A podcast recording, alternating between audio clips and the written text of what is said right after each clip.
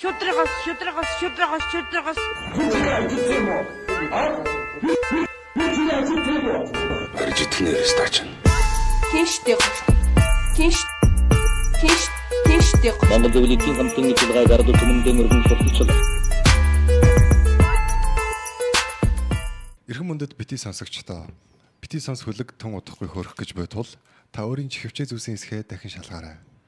Манай өнөөдрийн нислэгийн бүрэлдэхүүнд Бата Бадрал Ангар 3 байсаар байна гэж аах. За за юу яцхан манайхаа бити сонсогчдоо.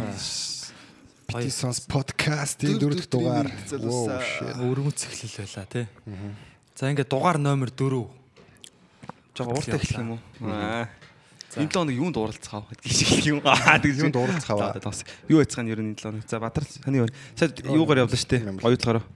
Өө тий ойдлохоор өчтөр аа бэги содо бид гур очиж сүрүүлчээд ирсэн байгаа. Аа Бөмбөгдөлтэйсэн тий. Тийм гэхдээ яг содо бол яг гол нь тоглосон. Аа тэгээд би бол яг өөрийнхөө перформансыг жоон хамалттай байгаа л та. Жохон унгаа дуусгацсан. Яа манай бэги бол зөвхөн чийж гэлтгүй ер нь босод хүмүүс ч гэсэн чамлалтай байлаа. тэгээд аа Муухай атак л зүйл.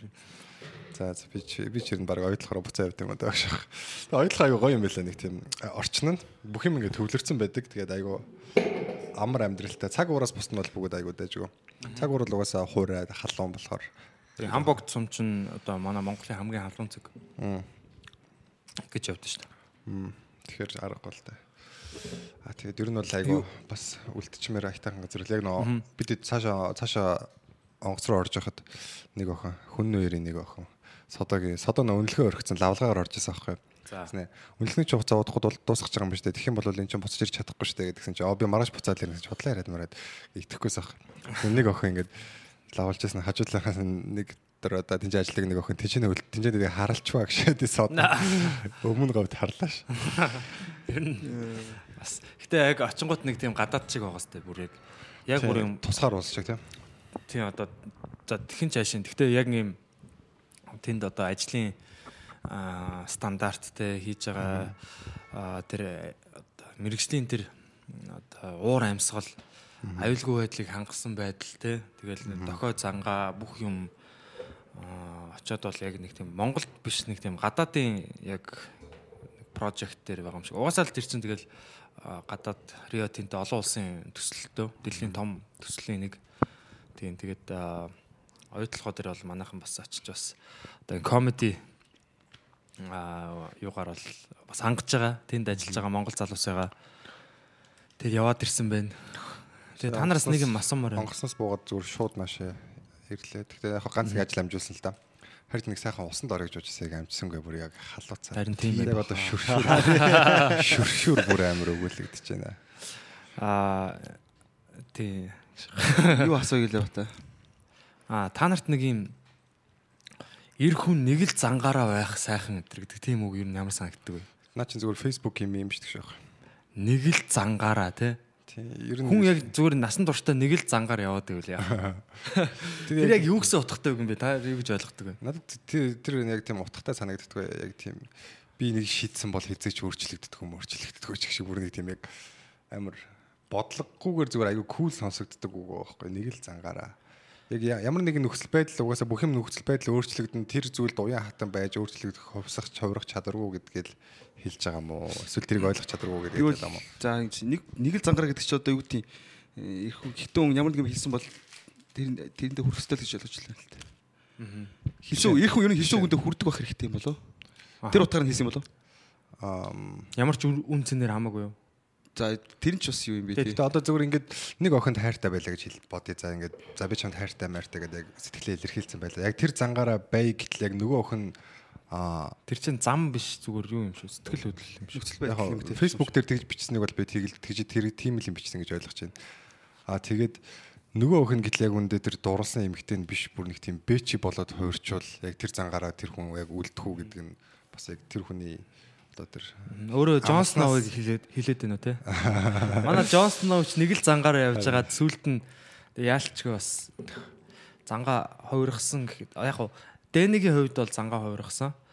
А тэгтээ яг нөгөө өөрийнхөө яг нэг дандаа нэг зөв юм зөв юм хийдэг зөв хүнийхээ үүднээс бол одоо нийт тэр оо, одоо тий нутаг орны төлөө бол зөв юм хийсэн гэдэг зангаа бол хувиргаагүй. Аа за за юу ч яриад байгаа. Game of Thrones үзег хүмүүс бол ойлгохгүй ч магадгүй. Эрэгтэй хүн нэг л зангараа гэж. Гэтэ нэг ийм юм санагдаад байна надад. Аа эрэгтэй хүнийг ер нь нэг жоохон эрэгтэй хүн тал нь хэмчээд миний бодол шүү. Зүгээр нэг юм юм үтсэн. Эрэгтэй хүн бол яг би чинь хэрэг хүн гэж боддог байхгүй. Айгу олон юм үтсэн. Үнэхээр тэднийг өөрөө биерээ тулцсан. Дэмийг мэддэг болцсон. Тэгэхгүй болохоор яг үзээгүй хүмүүс чинь нэг юм үтсэн юм шиг яриад идэв шүү дээ. Аа. Гэл. Уусаа нэг юм үзээгүй Үзээгүй бол үзээгүй юм юм үзээгүй бандер гэдэг байдаг шүү дээ. Тэд нар бол яг ингээр юм үзэг болохоор үнэнд яг эр хүн шилдэг хэлэхэд хэцүү новшин байдаг шүү дээ. Бид нар яасан юм яаш байгаа. Гэхдээ ер нь ерөнхийд нь Аха. тэг юм үдцсэн яг гоё яг бүгдийг нь үдцсэн ах нартай бол юм яриа суугач тэр ингээ ер нь ингээд цуг багт айгу гоё байдаг шүү дээ. Яг бүгдийг мэддэг учраас. Тэгээд тэр хүм- хүмүүс нэг л зангаараа байдаг гэж юу? Яг нэг л зангаараа гэдэгтээ яг Яг үзэл бодол нь үзэл бодол нь ингээд яг нөгөө юмуудыг бүгдийг үдцсэн болоод тогтцсон. Тэнгууд яг тэгээд яг ерхий нэг зантай юм болгонд ингээд нэг яагаад гэдгүү гэж юу? тийм ингээд а, өөрийгөө үсчээд дэврийгээд үсчээд ингээд савснаад идэггүй юм үдцсэн ирэх хүмүүс гоё юм төлөв төвшин байдаг ихчүүд бас нэг зангараа багс юм болов эсвэл. Чи сайн төрүүлж болохоор та. тий надад болохоор одоо нэг зангаараа гэдэг нь бас жоохон туйлширсан үг юм шиг санагдаад байгаа байхгүй юу? Нэг л зангаараа тий. Одоо харьц хоолгонд яг нэг л югаараа байдаг ч юм уу тий. Гэтэ яг хөө тэр бас юу нь зарим тохиолдолд бол яг эерэг утгатай байж магадгүй. Зарим тохиолдолд бол жоохон туйлширсан байж магадгүй. Одоо жишээ нь хүн болгонтэй өөр өөр харьцаад идэг тий. Тийм бол бас жоохон сөрөг штэ тий. Хүн болгонтой яг нэг зангаараа бас хит их нэг зангаараа харьцаад байвал бас тэр чинь бас сөрөг байж болно штэ. Хүн болгонтэй адилхан харьцсан гэж байхгүй шүү дээ.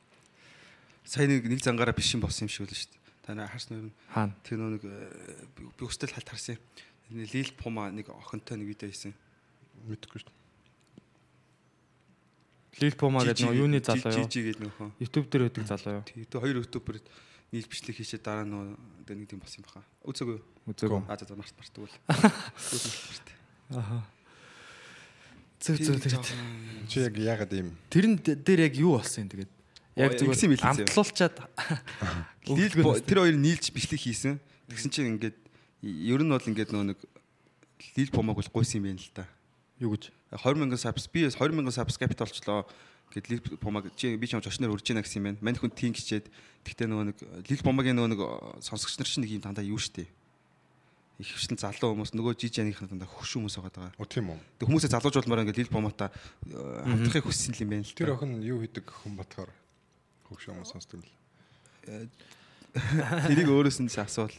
Чи видеог нь үздэг юм уу? Үгүй би зөв хэрүүл уруулын л үзсэн. Сонирхолтой санагдсан. Монгол хүний сангаар амар нэлээд сенсац болж байна. Тэр бичлүүд нь 100 хэдэн мянган хандлт мандалттай тус тусдаа шүү дээ. Бүр 100 200 мянган хандлттай яваад байгаа юм шүү дээ. Тэг яг нэг Лил Пум болох гэж яриад байгаа байхгүй? Яг сүүлийн бичлэгэн дээр бол яг үнийг хэлэхэд бол жижигтэй би бичлэн тоглоод хоёр парт 2-ыг хий.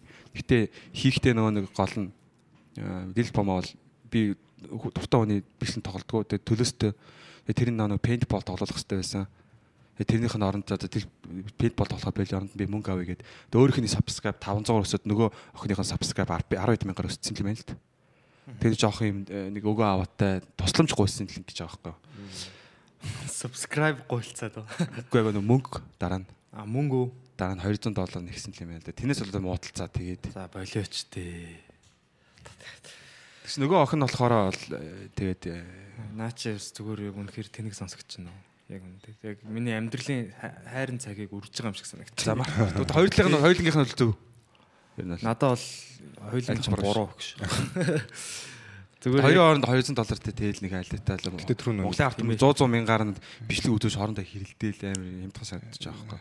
Тийм тэгээ тэрэнд нь яаж яах манайхад 200 анхаарал хандуулаад байгаа нь жоо- жоохон өрөвдөлтэй байгаа байхгүй. тийм. Яагаад тэрийг сонсоод нэг хоёр баг Анхаарал байгаа юм тийм. Уулын сайхан өгөө аваатай л явцсан дээрээс юм байхгүй тий. Гэхдээ би одоо тэрэн дээр тэрэн дээр надад ямар ч үзэл бодлоо.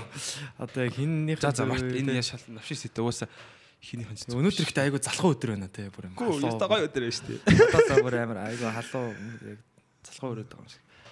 Орой шоугаа хөтлөн бас гой гой манай шин залуучууд гарч байгаа. Тэгээ энэ бол nice nice орой бол гоё болж байгаа. Тэгээд гэтээ яг удахгүй бас хүүтрэх юм шиг л ч те.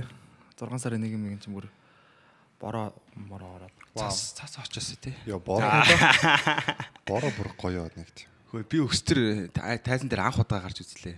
За. Тоглолтын тайзан дээр анх удаа гарч үзсэн. Миний анхны тайз байсан. Ямар ч хүмүүс бол анхны тайз эзэж мартдгүй юм байлээ. Яриад яваад идэм байлээ. Тэг Минийх бас айгүй хүнд байх гэж байх байх гэж бодсон. Тэгсэн чинь надад бол яг нэ тэгтээ яг үнэлт юу болоод буусныг би санахгүй л да. Бичлэгээ үзэл санах байх. Тэгтээ нөө нэг хүмүүс яг ингээд инээгээд байгаа мó, инехгүй байгаа мó би сая мдэггүй. Ямар ч инээгээд ах шиг өссөн. Тэгэхээр ингээд заримдаа ингээд инехгүй ах шиг өсөө. Тэгээ айгу сэтгэл хангалуун би буусан л та яг инээлгээл ингээ яг гоё ингээл буусан чил хүмүүс за зүгээр зүгээр зүгээр гэж бидний сэтгэлээр байна мөн зүгээр штэ энэ төр гэж би тэгсэн чи уусаа зүгээр байжсэн. Тэгээ гайхаад одоо тэгээд бичлэгээ үзье да. За зүгээр зүгээр гэдэг чинь бас нэг л хүмүүсийн хувьд те. Гэтэ яг надад бол ангаргийн зүгээр яг тайцсан дээр аа байгаа нь өөрөө зүгээр юм байгаа нэг тийм юм хөвгөлтэй харагдаад идэг л та. Гэхдээ тэр нь зүгээр яг гаднаасаа гэж байгаа юм биш. Чиний зүгээр тэр юу чин одоо байгаа байдалтай тэр нэг айл араншин гэх юм уу ааш гэх юм уу те унган айл гэх юм уу тэр чи бол яг ингээд яг ингээ айгуу тийм гоё санагддаг аа тэгээд бас ангарахт бас өндөө гой гой түүхүүд байгаа тий Тэгээ тэрийг бол одоо чин юу лээ 12 сараас хойш гэдэг чинь 6 сар одоо тайзан дээр гарч чинь тий Тэр Үгүй ээ 7 сар хүрхгүй. 5 сар уу? Дөнгөж 5 сар л гарч байна. Тийм. 4 сар дуусаал 5 сар эхэлж байна. Тий. Тэгэхээр аа, аа, 5 сарын дотор бол нэлийн одоо гайгүй сайжраад байгаа. Тэгээ ангаргийн нөгөө нэг яг энэ комедиг ингээд судалж те. Яг одоо бидний одоо YouTube дээр гаргасан бичлэгүүд те Facebook дээр гаргасан бичлэгүүд одоо манай comedy club-ийн те залуучуудын бүх бичлэгүүдийг ингээд татж аваа те бүр сэрүүлж бичээд тэрэн дээр нь анализ хийгээ те. Аа тэгээ тэр нөгөө миний хувьд бол яг ангараг бол суурэ айгу зөв тавиад байгаа юм шиг санагдаж байгаа. Би бол анх эхэлж байхдаа бол ерөөсөө ямар ч тийм одоо яг хөө мэдээж гадаадын бичлэгүүдийг үзээ те яг юу нь яаж инээлгээд байгаа гэдэг нь бол ингээд яадаг ус үздэг байсан. Гэхдээ яг бүр ингэж бичиж те юмн дээр ингэ сэрүүл бичээд энэ ийм болохоор инээдтэй тийм бүр дүн шинжилгээ эднэр бол хийж байгаагүй. Тэгээд яг комеди ч угаасаа ер нь бол эхний жил бол ерөөсөө зүгээр тайзан дээр дүнгэж одоо ярьж сурдаг гэдэг юм лээ. Зүгээр тайзан дээр ингэж одоо бүр ингэ сандраа салгалчихгүй байж сурдаг те. Тэрнээс цаашаа бол ингэ ер нь бол эхний жил бол ерөөсөө яг зүгээр дай. Тэгээд ангарахт бол би хэлээд байгаа яг манай хүн бас нэлээд хичээж байгаа те. Хичээгээ сайжрахыг хүсэж байгаа. Тэгээд тэр тэр нь ч угаасаа зөв аа тэгээд яг нөгөө гэтээ зарим хариултуудыг хитрхи одоо ингээд хурдан авах гэдэг юм шиг санагдсан надаа. Тэр хариултууд чинь ерөөсөө яг тайзан дээр гарснаар одоо тий тайзан дээр гараад өөрийгөө ерөөсөө ингээд хамгийн бүр бүтлгүү юу гэдэг одоо юу юу нөхцлүүдэд оруулах хэрэгтэй байхгүй юу. Тэхийн тулд одоо юу гэдэг янз бүрийн open mic-уудаар явах явж тий тэнд очиж одоо хүмүүс бүр тоохгүй байх ч гэдэг юм уу тий тиймэрхүү үедд бас орж үзэх хэрэгтэй. Тэгэх юм бол яг тийм нөхцөлд одоо яг юу их одоо юутай бол туршлагатай болно. Тэгээ анх бол жишээ нь сууна өдөрт бол яадаг гэсэн надад л хүмүүс зүгээр ингээд нэгтгэн орой заяа. Суунад яг тайцтай. Аа одоо энэ юуны хажууд юу гэдэг лээ. Хүүхдийн 100 гэрэлт гудамжинд байдаг гэсэн юм аа. Одоо төрийн банк болсон. Тэрний дээр. Тэгээ тэнд тэнд нэгд өдрийн орой зүгээр суунагийн менежер нөө Лили гэдэг охин. Тэгээ Лили Тэлмэн хоёр намайг зүгээр аа, дэмжиж нэгдгийн орой ингээ open mic хийж болно гэдэг гэсэн юм. Тэгэл би очиж тэр боломжийг алдахгүй очоод тэгэл тэнцээ бол open mic үзэх гэж ирсэн ганц ч хүн байдгүй зүгээр л орой ингээд нэгдгийн орой ингээд ажлынхантайгаа ч юм уу найзуудаар ингээд сууж байгаа хүмүүсийн хүмүүсийн шууд урд шууд тайзан дээр гараад би микрофон хасаагаал эй за ингээд даваа гарагийн нээлттэй микрофон маань эхэлж байна те та бүхэн хөрөлцөн ирсэнд баярлаа энэ гэж үгэл ерөөс ямар ч намайг зорж ирээг байхад шууд хүчээр ингээд open mic та оруулчихсан Баярлалаа. юу. Тэгээ тэр хүмүүс бол ер нь ихэнхдээ бол ерөөсөө фейл байсан л та. Яг болооч юм болооч тий суунаад бүр цагдаа дуудсан намайг ирж хахад. Тиймэрхүү тохиолдож байгаа. Тэгээ би бас айгүй тийм ширүүн ярьцдаг байсан юм шиг тэр үед. Шууд одоо амар амар сэдвүү тий боо бүкс мөкс ярьцдаг тий. Тэгэл тэр- хүмүүс ч намайг үзэх гэж ирээгүй шүү дээ хамгийн гол нь. Тэг бүр ингээд нэг залуу бүр ингээд хүчээр ингээд юмаа тулгаад байгаа юм шиг.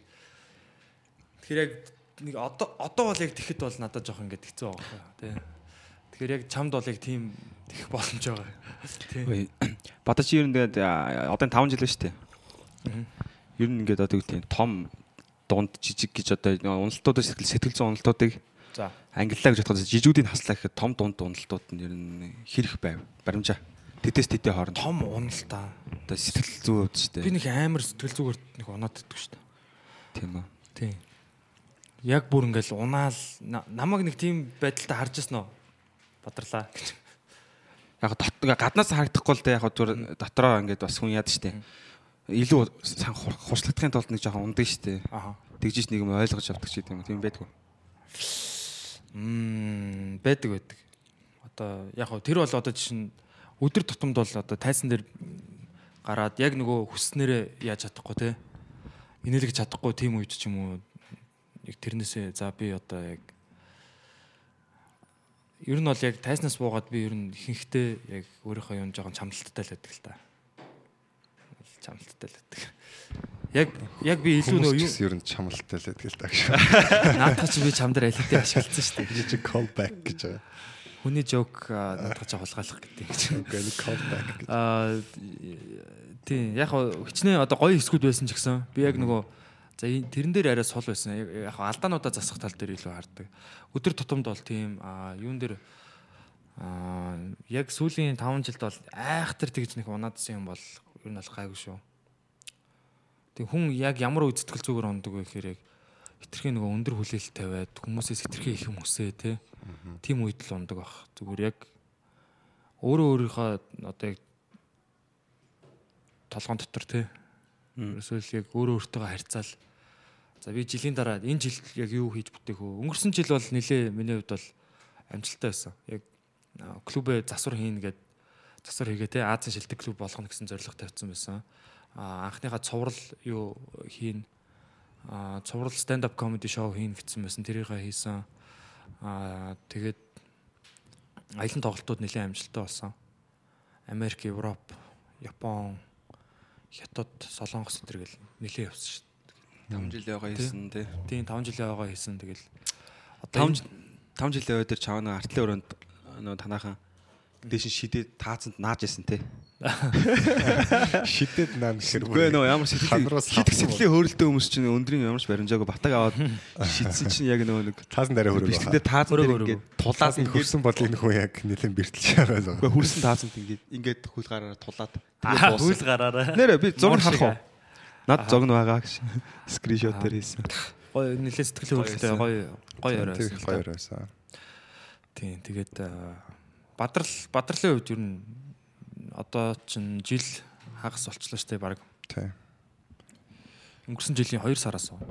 Тий 2 сарын 6-нд. Чиний хувьд яг одоо энэ комеди яг ямар хуу үе шатан дээр явж гин яг одоо Оо. юун дээрээ сайжирмаар байна эсвэл одоо яг одоо чиний яг хүмүүсийн хэлжсэнээр болохоор яг миний жокнууд айгу тийм сайн гоё сэтгэл үлдээдэг гэж байгаа. Гэхдээ нөгөө тийм би яг нэг л ивэн олохгүй байгаад байдаг ч юм уу. Гэхдээ яг сүүлийн үед бол айгу тийм сайжирж байгаа л да яг үзэгчдтэйгээ харьцаж марцаад нэг тийм. Гэхдээ яг би өчтөр л айгу тийм ер нь жоохон готарсан л та. Нилийн том готарсан. Яасан гэхээр нөгөө тийч угаасаа DJ байхгүй.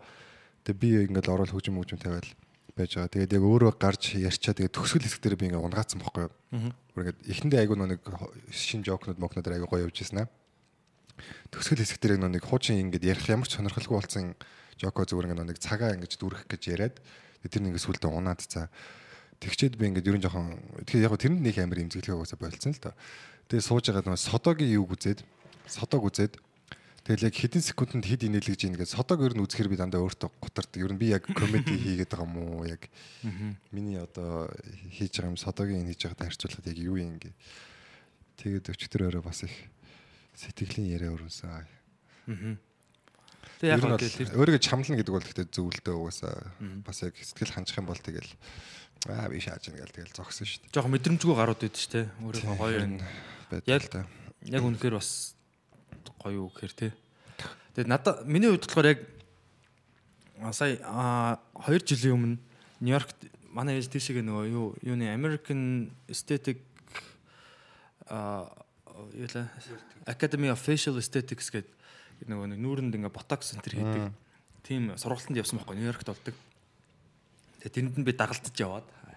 Тэгээ анх одоо Нью-Йорк Сити те одоо Америкийн одоо хамгийн алдартай хот те Нью-Йорк хотод очиж үз- үзэх боломж гарсан юм аа. Тэг үнэхээр гоё байсан л та тэгээд ерөөсөө ингээ годамж болгоно нь ингээл харангуут чинь ингээ цаашаа ингээ амар гоё зохион байгуулалттай.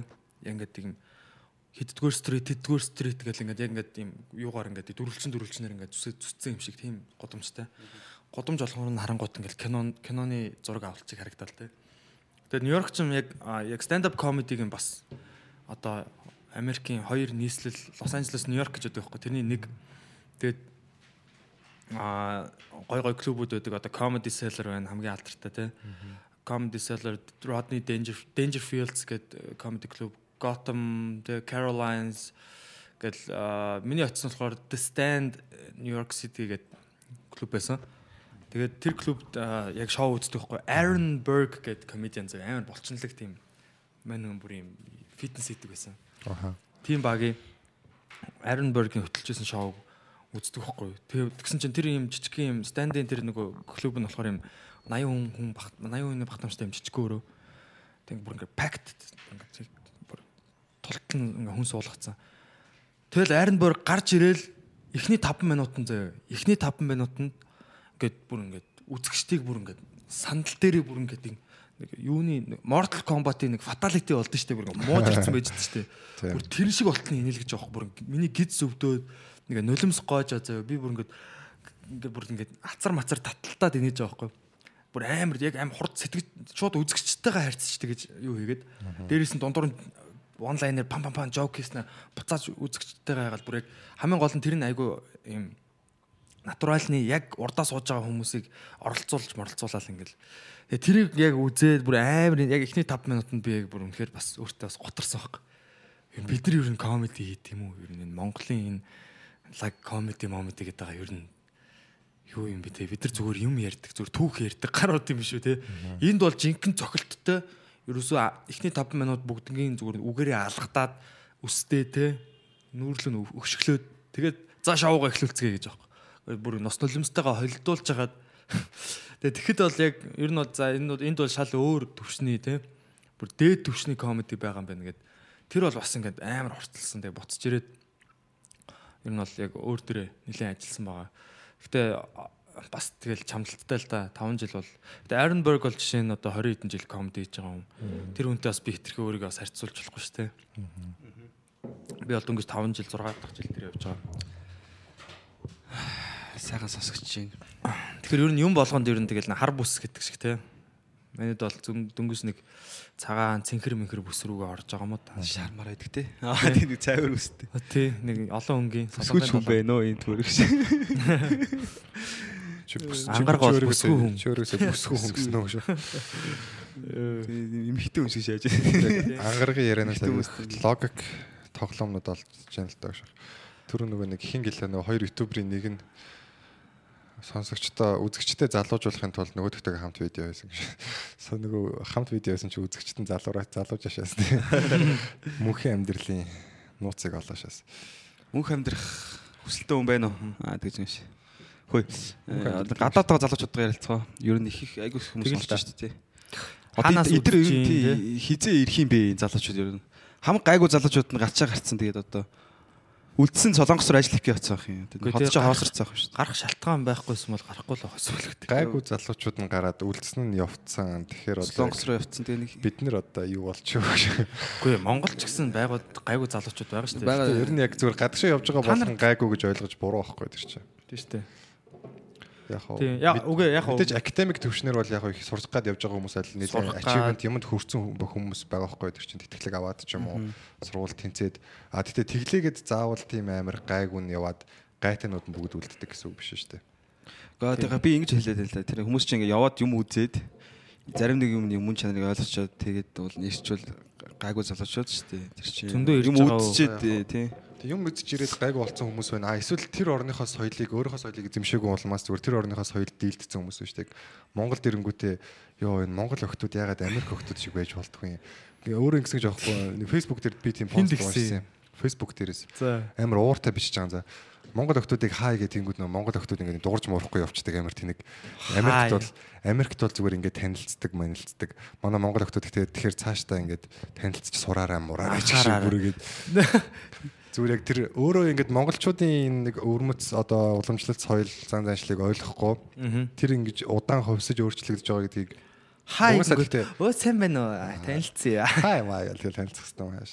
Өөрөө зүгээр яг тийм нэг гадаадд очиж нэг ажил хийж байгаад ч юм уу сурж байгаад ч юм уу нэг тийм юм харчингуудаа тийм байх ёстой гэж ирж тулах гадаг зүгээр тийм үзэл бодол гарууд ч зөндөө амар гадагш явдаг. Тий. Гэхдээ миний хувьд ч та би бол ингэж бодож байгаа. Яг манай аав хэлчихсэн юм а баг баг 10% нь Монголын хүн амын 10% нь баг гадаад байгаа гэдэг. Тэг ер нь бол ер нь бол дажгүй хамгийн гайгүй гэсэн ер нь хүмүүс нь бол бас ер нь бол гарч байгаа тий. Тийм шүү дээ. Тий. Гэхдээ яг хоо бас нөгөө талаараа нөгөө одоо юу гэдэг гарах шаардлага байсан бол гарч байгаа шүү дээ. Тэгээд тийм аа тэгээд бас ингээд яг явж байхдаа бид нар ч ингээд монголчууд тоглоод яваад байгаа шүү дээ тий. Аа одоо жишээ нь Солонгост бол ажил хийж байгаа хүмүүс их байна, оюутнууд бас их байна тий. Америкт бол бүр тэнд суурьшаад амьдарч байгаа хүмүүс их байна. Европ ч гэсэн одоо тий одоо жишээ нь Шведэд бол бүр ингээд яг тэнцээ одоо амьдардаг тий одоо иргэн энэ төр болцсон Монгол руу ирээгүй 10 жил өтер болцсон тийм хүмүүс бас зөндөө байна. Одоо яг нөө их газрыг Европоор яваагүй л тий. Скандинавд очсон, Англид очсон. Англид бас оюутнууд их байсан. А бүр амьдардаг тийм суурьшсан хүмүүс ч их байсан. 20 жил мэл болцсон тий. Гэхдээ яг надад зүгээр яг ингэж бодогцоо яг тэр үед чинь өвөл байсан л та. Өвөл явах.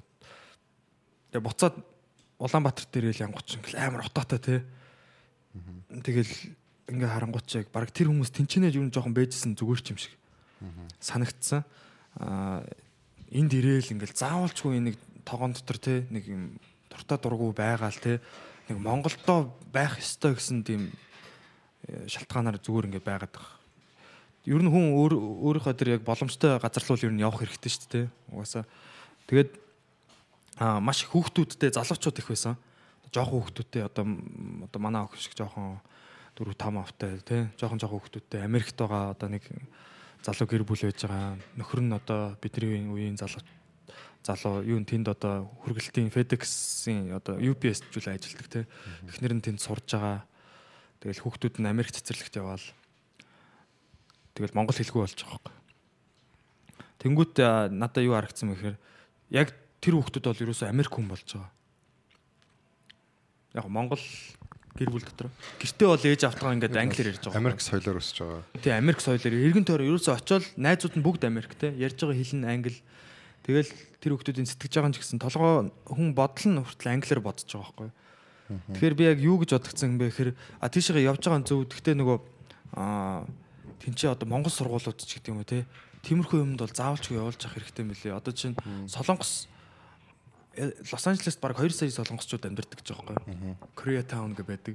Тэгээ солонгосчууд бол яг хүүхдүүдээс Америкт нэг- нийгэмд өсөж байгаа ч гэсэн солонгос сургуульд нь явуулдаг, солонгос хэл соёлоо зааж идэг те. Тэгээ гол нь тэр би болохоор юу гэж бодод байгаа гэхээр тэр одоо дараагийн үеийн монгол хүүхдүүд шүү дээ те. Монголд өсөөгүй монгол хүүхдүүд гол нь тэнцэнэ хөл хөлөө олоод одоо өндөр хөгжилтэй орнуудын одоо манайхан ч гэхдээ яг нэг давуу тал нь бол нийгмийн тэр нөгөө нийгэмдээ тентхийн нийгэмдээ айгүй хордоо өксдөг юм лээ. Өксөл цайтай. Эврэчүүд чиг гэх юм уу. Очоод эхний үеийн ингээ жоохон юу байж байгаа л хамгийн баг мян гэхэд л монголчууд яг тэр улсынхаа дундаж иргэдтэй адилхан амьдарч байгаа байхгүй. Ерөөсөө бүр ингээд бүр мяарад ингээд яг мэдээж тийм хүмүүс байгаа л та. Гэхдээ яг ингээд дунд ч нь бол ерөөсөө үгүй дунд ч нь бол дунджаас баг дээгүүр ингээд дандаа ингээд юу. Тэр бол бас нэг тийм манайхны тийм давуу тал баг шиг байгаа. Тийм ер нь яг IQ тест байсан ш нь дэлхийн хүмүүсийн одоо төвөрлөд судалгаа хийсэн чинь монголчууд IQ-гаар дөрөвт орсон байсан ш. Одоо Герман, Швед энтрээс өмнө шүү дээ. Тэгэхээр айгаа бас аргагүй л юм байна гэж. Тэгээд а гол нь манайх айгу ажилсаг те юм хордоо ойлгодог. Ажилсаг really Ажилсаг нэрэ шүү. Яг гоо зарим хүмүүс бол яг нэг юм сонио ажил хийгээд байгаа бох. Яг одоо машин бариад одоо гэдэг чинь те. Одоо чи чи Америкт очиод чи ажилсаг биш бол яг үндэ чи зүгээр годамжны те годамжны хүн болох байхгүй юу? Одоо манай энд байсан нэг найз бүр ингээд энд бол баг гэртээ баг юу ч хийдэг байсан заяа. Тэгж байгаа Америкт очиод жинхэнэ яг түрээсийн байранд ороод түрээсийн системд ороод 2-7 хоногт түрээсээ төлөхгөл шууд ажлын морь болж байгаа байхгүй. Тэгээд тэнд яг хүмүүжж байгаа байхгүй яг үндэ. А тэгээд сая түрүүний ярьжсэн дэр би ингэж одоо яг Монгол хүмүүс а тэнд өсөж байгаа Монгол хүмүүстэй зүгээр л яг Монгол улс их орондоо жоохон хайртай болгооч ээ. Тэ нэг тэр юмыг нэг суулгаад өгчих. Яг хаа монголоор ярихгүй байж болно те. Гэтэ тэр хүмүүс чинь тэр нийгэмдээ ингээ өсөөд дивжээд одоо лаглаг те байр суурин дээр бас очиж штэ те. Бүгд очихгүй маа гэхэд бол бас тодорхой хувь нь бол очино. А тэгээд Монгол улс руугаа буцаагаад хөрөнгө оруулалт хийх юм уу те. Буцаагаад дэшиг юм хийх дараа хоёр үеийн дараа ч юм уу нэг үеийн дараа ч юм уу. Тэг талаас одоо бол нэг заавалчгүй ирээд энд ингээд байталтай дах шаардлагагүй. Энд бол яг манай алдцах хэрэгтэй.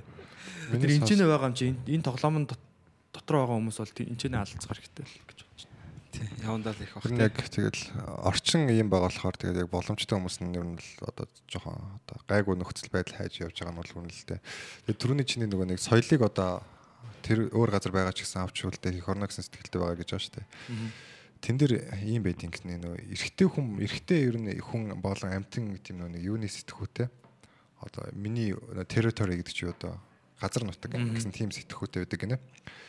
Тэгээд нөгөө эрэгтэй хүүхдэд бол одоо ер нь нэг тийм соёлыг одоо өөрийнх нь их оронч үзлийг одоо төлөвшүүлэхэд гайгүй амархан байдаг. А эмэгтэй хүүхдийг болохоор еврейчүүдийн тийм нэг хүүхд хүмүүжүүлэх юу байдаг гэж байгаа байхгүй юу? Заншил 21 нас хүрээг бол гадагшаа явуулж амьдруулахыг хориглодог. Яг тэгэхээр тэр оронд очоод тэр орныхоо юу бол соёлыг ингээд авчдаг өөртөө. Аа. Харин ч бүр амар тэгж явд юм шүү. Израилд уу? Тийм.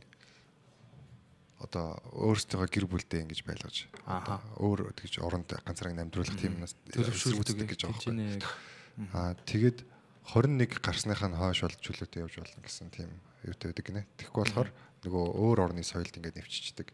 Тэгээ нөгөө эмгтэй хүн цагаан зээр хоёр нутаггүй гэд Монгол хөгчин тийм утгатай ингээд нэг хүн бас тайлбарлаж өгч ирсэн л та. Аа. Зүг зүг. Тэгэд нөгөө тийм соёлын дархлаа гэдэг юм. Тэнд бол яг ингээ буцаж одоо чинь Америкт бол яг буцаж угаасаа ирэхгүй хүмүүс бол зөндөө хэлээ. Гэтэ яг тэр тэрэнд одоо нэг бид нэр ингээл яагаад бас. одоо юу гэдгийг зарим хүмүүс айгуу тийм буруу хандлт буруу ч юм уу одоо түлхээд байгаа хөөхгүй тэр хүмүүсээ. Тэр хүн чинь тэгэл хэдэн мянган жил үг дээдсэн те энэ Монгол нутаг дээр байсан л юм чинь тэр генд нь байж л байгаа шүү дээ. Монгол юмаа санаа шүү дээ. Хичнээн тэр үед яаж байгаа ч гэсэн те хүн бол тэгэл хүүхдэн ч гэсэн бас их орон те яг тэр одоо бидний өвөг дээдсийн их орон ямар байсан гэж ирж үзхийг хүсэж шүү дээ. Тийм байхад чинь яг гарсан хэдийга бас зарим нь ингэж байгаа. Наана өхөрөө мөхөрөө. Тийм Монгол чи ясаа тавина бид нар одоо хайшин юу юм баг оршуулгын газар юм уу тэргээд. Үгүй тэр тэр хүн ирээ ясаа тавиг л дээ. Яг байгаа юм те. Би би л ерөөсөө монголчууд шууд юу давхар иргэншилтэй байж болдог бол болох болоосаа гэж үзэж байна. Ер нь 3 дахь орон болохоор виз мисний асууж байгаа хэцүү юм шүү лээ. Окей. Бадрал жоох ядарсан байгаа мó. Ямар ч юу нэг ирч өчгөө эсвэл өчигдрийн оюутлогын фейлээс гарч чадахгүй байна уу? Яг юу болоод байна? Тэр яг failed ер нь бол яасан юм биш л те. Failed имзгэлсэн гэхээсээ илүү тиймэрхүү fail бол ер нь байх ш. Тэгэхэд чинь бол нэг амар ч ер нь бол failдэггүй. Айгу хүмүүсээ гоё инээлгэж жагаад дуусахтаа ингээд унгаацсан. А зүгээр яг хаа нөгөө Зүгээр л гэж. содог ер нь үзээд тэгээд би ч одоо ингээл нийт жил гарan хийхтэй. Зүгээр яг нэг нэг шинэ жил мэлээр цацуулсан нэг юу байгаа. Аа. Тэгээд видео тэр бол одоо ингээл миний хамгийн сайн одоо хийсэн юмнууд юм хаашаа.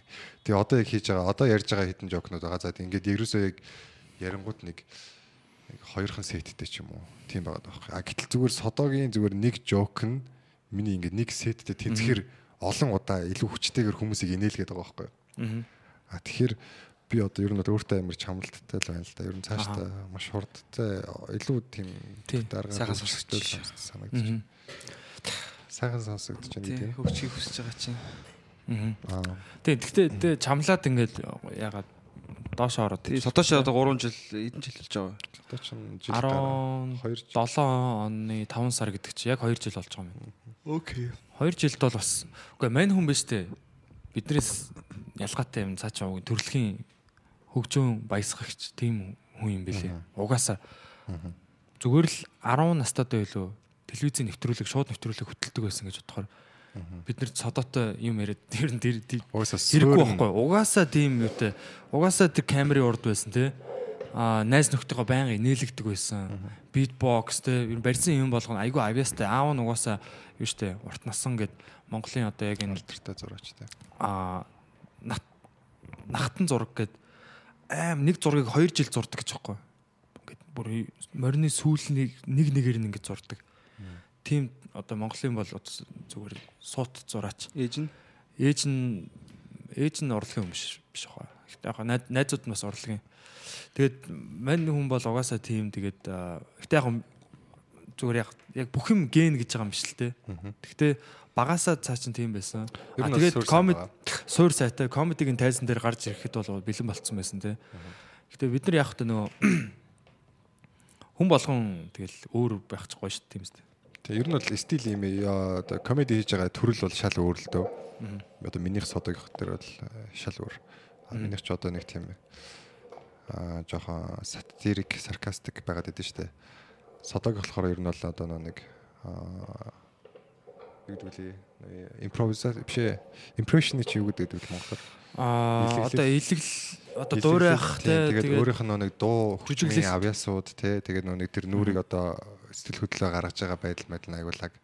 А гэхдээ ер нь л зүгээр содоотой харьцуулахад би бол нэг буруу юм гэж бодохгүй байна яг бүр яг бүр яг ингээд нэг харьцуулснасаа болоод хямраад өгчихгүй л бол карьерийн хувьд Аа. зүгээр яг тийм илүү мундаг хүнтэй харьцуулж ин тэгжиж илүү тийм явж ин гэдэг л зөв л гэж бодож байна. хоёр нь, а, 10 жилээсээ ч юм ингээ юу ямар нэг юм донтчихв. Тэгээ урдлаг спортын төрлийн ямар нэг юмнуудад. Батад чи нэг цингэнт явж исэн гэсэн шүү дээ. На, тэр чинь бүр баг баг авах. Тэг би ч гэсэн явж исэн байхгүй байгаа хта. Тийм аа. Сургуулийнхаа тийм үү. Би нөө 10 жилд явж исэн. Аа, Нэгээс дөрөвдүгээр ингээд бахта. Аха. Сургуулийн хамгийн гоё охинт гоё охинтой бүжиглээд наач тий гэж. Чи их чи тэгэл чи эр хүм эрэгтэй хөхтэй жиж онгоо монгоо хүүгэн шиг мүү шиг гэж загнаад намайг шууд жуудаараа оруулсан. Ямар ч хүсэл байдгүй. Зүгээр очиод толгоороо газар саваад ирсэнс охинтой бүжиглсэн дээс гэдэг таахгүй ягаад ч наад. Тэгээд жуудаа хайсан таа гэж. Тийм үү. Тэгээд яа тэгээд дараа нь яасан бэ? Оо тэл зөндөө юмар оролцсон шүү дээ. Нилээ тийм. Ер нь бүжиг- гитар, метар, бүжиг, мүжиг гээл нэгс явсан. Аа. Юу юунд ч донтлоо доо. PC-д бол нэг хэсэг донтсон юм. Аха.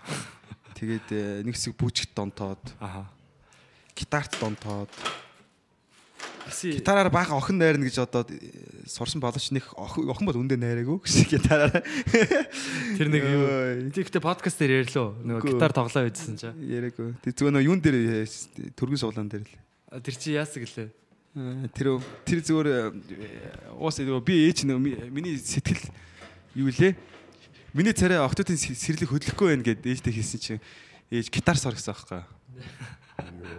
Тэгэхээр би гитар сурсан 2 жил өглөө орой шүн унтахгүй шүн гитар гитараа шүн орцсон шүнжин нүдэл өглөө бандажтайгаа босч ирээ шууд гитараа барьж дарж эхэллээ айгуу нэгсэ гоё. Тэгээ сурсан гитараа айгуу байсан. Тэгээд дараа нь а, нэг голын ирэг дээр угаасаа нэг бас нэг тухайн юм бундын таван мам очив нэг юм дуунууд тавиал ингээ дараад нэг майхантай нэг охины дээрс нэг химх найрсан байхгүй. Уул хүн хичээвэл болдсон байлээ. Охиноч найраад гитараа суртал сураал тээ. Тэгсэн чинь манай нэг царайлаг согтон найз ороод ирсэн. Царайлаг хүн чинь согтоо гараа нэг үгэн цөрөөд ганцхан хэлдэв биш үү? Орж яснаа харж яснаа баярлаа гэсэн. Тэгснэ хөдлөө гараа юм. Хөтлөөд гараа шээ. Йоо. Зүгээр ган Орж ирээ майхан орж ирсэн харснаа нэг охиноо харснаа наваа нэг харснаа нэг охины ганц өрийн гутаа баярлаа гэсэн аваа гарчихгүй байсан. Тэг гитараа дахиад тоглоом шүү ангаргийн дэвтээсээ охиныг зүгээр шууд ирээд Би нөө сетап бүр амар гоё хийцэн яг ингээд босгоод панча хийх гэжсэн чи орж ирсэн зүгээр царайлах хүн бол ганц л үг хэлдэг юм лээ. Тэгээ гитар дахиж тоглоогүй. тэрнээс болоод ер нь тоглоогүй шүү дээ. Ер нь за за за хууд Зүгээртэй ангаргаа. Сэтгэцэн шарах авсан байт юм аа. тэгээ би бас гитар нэлээд бас оролцож байсан тэгээ Нилээ хитэн гитарт байсан шүү дээ. тийм тэгээ бүр хамтлаг байгуулах мөрөөдөлтэй байсан. Тэгээд бас гитар ч юм болоо гэдэг. Өөр ингэсэн хамтлагтай болъё гэж боддог гэсэн. Тэгээд нэлээд бас явсан нэг 2 3 жил бол бүх найзуудаа гитар тоглуулад сүүлдээ эхнээсээ хаяад нөгөө хэд чинь тэгээ би хамгийн сүлд хамгийн дөрөнд өөрөө эхлээд хамгийн сүлд өөрөө дууссан л та. Өөний хөвлийн хөвлөний болчих шиг өө гэсэн. Харин тийм Гидний болчих чинь яг бас хэцүү билээ шүү дээ. хамгийн сүлд гарч ирдэг. хамгийн ихэнд алга болчиход доо яаж чад тест. Харин тийм. Хамгийн сүүлд аль гарч ирдэг. Гэтэ яг тэр юу болгоноос юу сорж байсан. Би 10 жилдээ бол хөл бөмбөг нэлээд тоглолдог байсан. Тэгээ яг хөл бөмбөгийн хөл бөмбөг тоглолдог байх үе- үеэсээ гэх юм уу одоо зөндөө юм сурсан л та. Багийн тоглолт те. Аа юу ер нь бол нэлээд өрсөлдөөнч байдал гол оруулах ялах дуртай те. Тэгээд өөрийгөө хөгжүүлэх ганцаар авахдаа би гэртээ ингээл бөмбөг өшгөлөөл байж диван руугаа бөмбөгөө өшгөлөөл эргүүлэг жижигэн жижигэн эргүүлгийн цохилт хийгээл ингэж хийгээл тэгээ манай ээж их дэмждэг байсан л та миний дуртай одоо багуудын одоо өмсгөлийн авч өгөөл те. Дэвид Бекмийн ном ном авч өгөөл. Их гоё дэмждэг тэгэл. Нэлийн тоглолт гэсэн ганцаараа байрныхаа гадаа гав ганцаархна бөмбөг өшгөлөөл байж гэсэн одоо ингээд гэрийнхаа ингээд цонхоор харангуут ингээд бүтэн сайны өдөр мөдөр ганцаархна бөмбөг өшгөлөө зогсож байгаа хөлтийг харахаа яг бүр би санагдаад Сэтгэл хөдлөж чинь тий. Тий, амар гой санагдаж байгаа юм чинь. Тэг яг тэр тэр юунд яг тэр үед бол нэлээд тийм өөртөө өөрийгөө амар төсөөлдөг байсан яг ингээд Английн Премьер Лигт яг ингээд бүр 90 минут зогсцсан яг сүүлийн тэр торгон акшнд яг шийдвэрлэх гоолыг оруулж гүйж мүүж яа нэтэр. Би бүр үнэхээр өөрийгөө хөөрөг чаддаг байсан. Фри кикер яг 90 бууланд нь шаагаал. Тэгэл яг хаашаа харсан чи үзэгч дунд яг бүр амар хөөрхөн охин. Йоо тэр бол тэгэл бас өсвөр насны бас гоё мөрөөдөл. Би Ливерпул FC тоглоё гэж мөрөөддөг байсан. Тухайн үед Стивен Жерар те Калагер Джейми Калагер юу хин өдр Фернандо Торрес дөнгөж ороод ирсэн байсан. Аа тэр үеийн Ливерпултай айгу дуртай. Чи тэгвэл бас юу нөө нэг тухайн үед нөө тэр хүчин тэгвэл юу гарт дөнгөж гарч ирсэн шнэ. UEFA Mofa гэдэг компьютерийн А тий. дизиг байсан. Тий тоглолт гэсэн. FIFA 07 08 09 тэр яг нөө тэр чинь нэг ливл ахичаад ороод ирсэн үе байсан шүү дээ тий. тийм FIFA ч яг сайжирсан байсан. Яг 3 бөмбөг бөмбөг оронтой болсон үе байсан тий. Тий. Арай тийм гоё болцсон байсан. Бүр FIFA-гаас бол зодтолдог байсан. Бас би бас аягүй тоглолт байсан л да. Яг өөрөө гүүхгүй нэг би нэг жижигхэн биетэй найзгаа FIFA-гаас бол зодчихсан шүү дээ. Яг анхрах шиг байсан л дээ. Үгүй тэр айгүй шартаа шар- шартай найз аахгүй. Мань мань нэг би бүрхтэй үнэхээр бүр ингээд яг хожиг хожиж явахдаа дээрээс нь бүр ингээд шарын малтсан шүү дээ. Тэр бол одоо бас амьдралын хамгийн бас гоё тийм таашаа шүү дээ. Шахгүй яг хожигж байгаа найзгаа бүр ингээд шарын шүү дээ. Ее вэ тэргээ бүр ингээд наадаж маадаж тэгээс хож. Тэгээ тэгээ хоцсон чи бүр ингээд нөгөө чи бүр амар орилж морлоод тэгээ тэнхтэд идэхгүй. Тэгэхээр би шууд зүм гарын барьж байгаа кулькац руу 5 6 удаа зохио тэгээд тэгээ уйлалтаа салжсэн даа гэж. Гэхдээ манай нэг манай нэг найз бас амар би яг тэгүүлж байгаа шиг санагдаж байна гэж. Би бас юу яг ангараг дээр бас яаж ярьсан доошлоо. Манайхан дээр микрофон дээр айгуу гойж ажиллаж байгаа чинь бас яг сонсогчтойхоо бас тий sorry. хоолны дуршлаг бас хөг- бас тийм зам байдаг л да. Миний тэр зан арай жоохон хэрэг хитрээд идэг. ямар зам. Одоо компьютер тоглож байгаад ингээд олоолаа сууж байгаад би яг нэг хулгайч яраас хөөж идэх байхгүй юу. Тэр ингээд цухтаад ингээд би бол уусаа Ямар шууд дотооч юм. За. Бат юм дээр ингээд ороод яг ингээд гаруудыг бол өөрийгөө мэдрэх агшинд бол би заавал ширийгээ нүдэд босч ирдэг. Тэгээд гаруудыг бол та яг хилж болох бүхүүгээ хилчээд суугаад нөгөө хэдийг нухдаг. Тэнгууд сэтгэл зүгээр унаад тэгээ натаа зодтолтохыг хүсээ, зодохыг хүсээд тэр мөчөд хүн яг ялагдангууд өөрөөрөө тоглож байгаа тэр үед нь улам яг жинхнээсээ алж эхэлдэг. Сэтгэл зүгийг нь унгасны дараа. Зөөр яг Миний даваа таал гэж.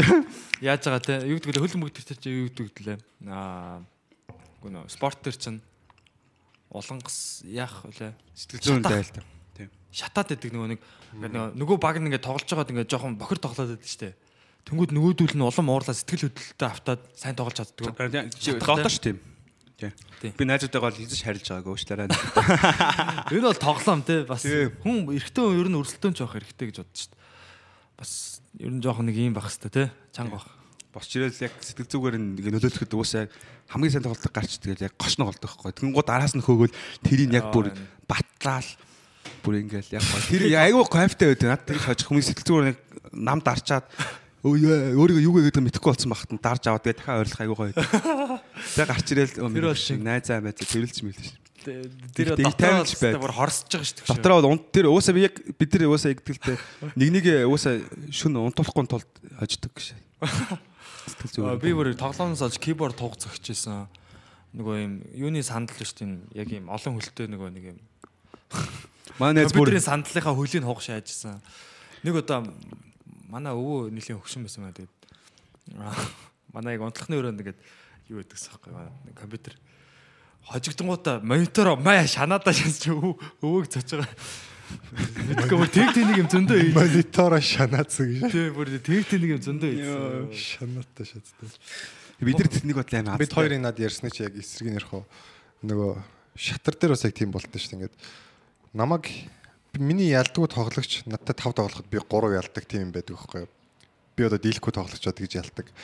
А яадаг гэхээр нөгөө ер нь бол би яг хоёрыг бол яг жоохон ялж ялагдаж сурсан л да Уу яг намптай ялж намп намптай ялагдаж сурсан л да ашиг тэгээд тэр нөгөө нэг покер тоглодог байсан би 17 тоогоос бараг 20 хүртэл тоглосон баха. Тэгээ нэг маш олон ингэж минутын хэдэн минутын дот хэдэн минут дотор маш олон ялдаг ялж ялагдчихэдэг учраас юусэн бүр ингэж дасчдаг байхгүй. Тэгээ нөө шатар тоглохоор бас шатар дээр сэтгэл зүй аягүй чухал байдаг нөө нэг бирс мэрсээ алдчихад би ингээд юу ч болгоом шууд ингээд дараагийнхаа шийдлийг бодоо явчихгод хүмүүс ингээд намайг ингээд шал өөр юм хүлээж идэг. А би болохоор шууд ингээд бирс мэрсээ золиос молиос нөгөө бүр яг тийм сэт- сэтгэлийн хөдөлгөөн маш багтаа болсон байсан байхгүй.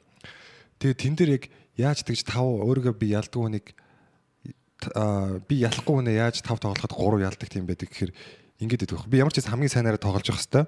А эхний хоёр дээр хүн ингээд намайг хоёр удаа ялан за. Тэнгүүд юу ячдаг байхгүй нөгөө сэтгэл зүгээ тэр хүн яг тэгж сайн хинч сонороог бол айгу тийм нэг Японы нэг үг байдаг та чи яллаа гэж бодогдох бодохдоо ялагддаг гэд. Тэнгүүд яг 3 дахь дөрөвдөхөөсөө тэр хүн бүр амар хайнга тоглоод эхэлдэг байхгүй. Тэгээд 3 дахь дээр хожчихгод нөөд чи би энийг хоёр удаа хожсон энд удаа хожигд ямар сони ингээд тэгээд тэрэн дээр яг чинь сэтгэл хөдлөл орж эхэлт юм шиг. Тэгээд 5 ялж 5 тоглоход 3 ялж. Тим юм яг ингээд онлайнаар тоглож явахад тэмцээнд орж явахд ч юм уу тиймэрхүү юмнууд ингээд сонин давтагдаад байдаг яг тэр үзэгдэл. хүн ер нь солирдог шүү дээ. Тийм. Наад нэг юм бас арга байдаг байхгүй. Теннис билет хоёр дээр үйлчлдэг. Яг надаас яг теннис билетаа сайн ингээд найз нар байдаг байхгүй. Тэдрийг яг ингээд яг үнэхээр сайн заяа. Тэдрийгтэй хожиж болдог. За. Тэр яг темпэнд оруулахад л яг ингээд теннис билет хоёр дээр бол хүн ингээд хурдтай, тесрэлттэй, оновчтой байж ич өөрөө нөгөө нэг айгу улам ингээд иршлэгдэж сайн тоглолт юм байна, сайн тоглодог хүмүүс. Би нэг сайн биш болохоор тэр хүмүүсийг яг сулруулах гэж үздэг. Тэнгуудаа л яг ярихаасаа темпийг алдагдуулах гад ярихаасаа илүү ингээд алцганаал нэг сонь сонь зохиж мохоод тэгс нэг жоохон алиатч малиатаал тэнгууд нөгөө хүмүүс чинь намайг хараад чи хурдлаач те хурдлаач те гэж тэнгууд жоохон залгаад тэгээ жоохон бухимдаад тэнгууд тоглочихдгоо гууд нь би там там там гэж дуусгаач тест. Ширин дээсөө. Тэгээ би зүгээр гурван амар хамгийн сайн найзаа гурван ингэ дараалж манаалж гусч бусаа шаач темпэнд оруулчихгоонтэй. Тэр нөө нэг Японы нөгөө нэг Тийм Ямата. Мусаши юу нөө нэг түүхэнд ганц ялагдаж байгаагүй самураа гэдэг. Тэрний яг тийм юу гэдэг чинь яг хамгийн том хамгийн сүүлийн одоо тэр нэг чухал одоо тухайн улсын нөгөө зүүн аймгийн билүү баруун аймгийнх нь хамгийн тийм том багийг ялах гад тулдах гад тэг байж хата ингэсэн гэж байгаа. Яг чиний хэрэглэсэндээ аягүй төстэй. Өөрөө ингээд яг болцсон цагаасаа ингээд нөгөөх нь ингээд бүр ингээд кланыхын хүмүүс хүмүүс ирсэн бүгд хүлээж байгаа ш. Тэгсэн чинь ингээд бүр мангар хоцорж ирснээ юу яагаад зарим бафтаа ирсэн зүгээр сэлүүр барьж бууж ирж мэрсэн гэсэн нөгөө сава өөр өөрөөр яриад юм бол зарим дээр сэлүүр барьж ирсэн зарим дээр сава бууж барьж бууж ирсэн гэдэг. Тэгээ сэлэн бэлэмчгүй ирсэн. Тэгсэн чинь нөгөөх нь уур бөөн уур энэ гэдэг. Япончууд ч нөгөө тим юмд амар нөгөө ач холбогдлогдсон шүү дээ. Энэ яалаа гэд хүндэтгэлгүй хандлаа гэд уурлаад тэгээ дээрсэн чинь нөгөөх нь яг ууралцсан хүн чинь айгу тийм хяналтаа алдсан. Ганц шийдвэр гаргав. толгоороо цохиж алсан гэж байгаа тэрийг. Тэр чи баг хитэн тулаан хийсэн гэлээ 69 60 хэдэн тулаан Тийм баха. сам ингээд dayanч тийм самурайнууд ингээд байдаг байсан. Тосгоноос тосгон руу очиод за энтхээ одоо атманчин тий хамгийн амар самурай нь хий. Би байна. За хоёлоо үзээгээл тэгэл тулаал яг өөдөд үз намайг тэр тэрний тэр гэдэг тий. Гээ шууд тулдаал. Тэгэл Ихэвчлэн үхэл амьдралын тий. Тэр чинь тэг бүр 12 тагоосоо тэгж гисэн гэж байгаа амар баг. юм. Тэгээд өөрөө гэхдээ яг номон дээрээ тэгсэн л хэлээ л дээ. Би 21 хүртлээ ч үлээ ямар ч хэсэг хит хүртлээ үлээ. Яг яаж ялж ирсэн ёстой мэддэг. Тэнгэрийн Аз ч юм уу тийм л юм байсан баг. А тэрнээс хойш бол би залуу насны омог ороо. Гератаминаас л авч байсан. Тэгээ сүүлдээ бол яг жинхэнэ стратегийг судалж эхэлсэн гэж хэлсэн. Яа үнэхээр то- бүр амар те. Тийм. Комедигаас амар юм гэх юм бол яг яг тэр сэлмтэй л гараад. Гэтэ Миямото. Масашигийн тэр нөгөө Book of Five Rings гэдэг ном байдаг шүү дээ. Тэр тэр номон дээр яг одоо өөрийнхөө тэр сэтгэл зүйн юмнуудыг философиг бичсэн тэр номон дээр яг хүн тэр ерөөсөө яг тэр зарчмыг те ойлгох юм бол бүх юмд тэр нь үйлчлдэг. Тэр нэг л зарчим байдаг гэдгийг ойлгодог. Яг комеди ч гэсэн тулаан байгаа хөөхгүй. Яг сэтгэл зүйн тулаан шүү дээ. Тийм. тайзан дээр гараад тий шууд сэтгэл хөдлөлөөрөө дайрах юм бол үзэгчдийнхаа юунд орно тий одоо реакцанд унна гэж гэдэг юм уу тий би яг тэрийг жижитсугийн нөгөө секцэнд явдаг байхдаа яг амар ойлгочихсон. Яг нэг хүнтэй ингээ барилдах гэж байгаа байхгүй. За би ингээл хөл рүү н ороод ягаал одоо юу гэдэг чинь гурвалжингаа одоо гурвалжиндаа оруулна ч гэдэг юм уу тий барьж байгаа л гарднаас шууд гурвалжин руу оруулна моруулна гэл яг тэрэн лугаа хитрхи зүтгээд яг план гаргацсан тэрэн лугаа хитрхи их ингээд зүтгээд яваадсан чинь нөгөө хүн яг миний нөгөө нэг одоо яасан те юу руу орчиж байгаа. Одоо миний нөгөө эсрэг үйлдэл хийгээд хариу үйлдэл хийгээд явчихж байгаа байхгүй.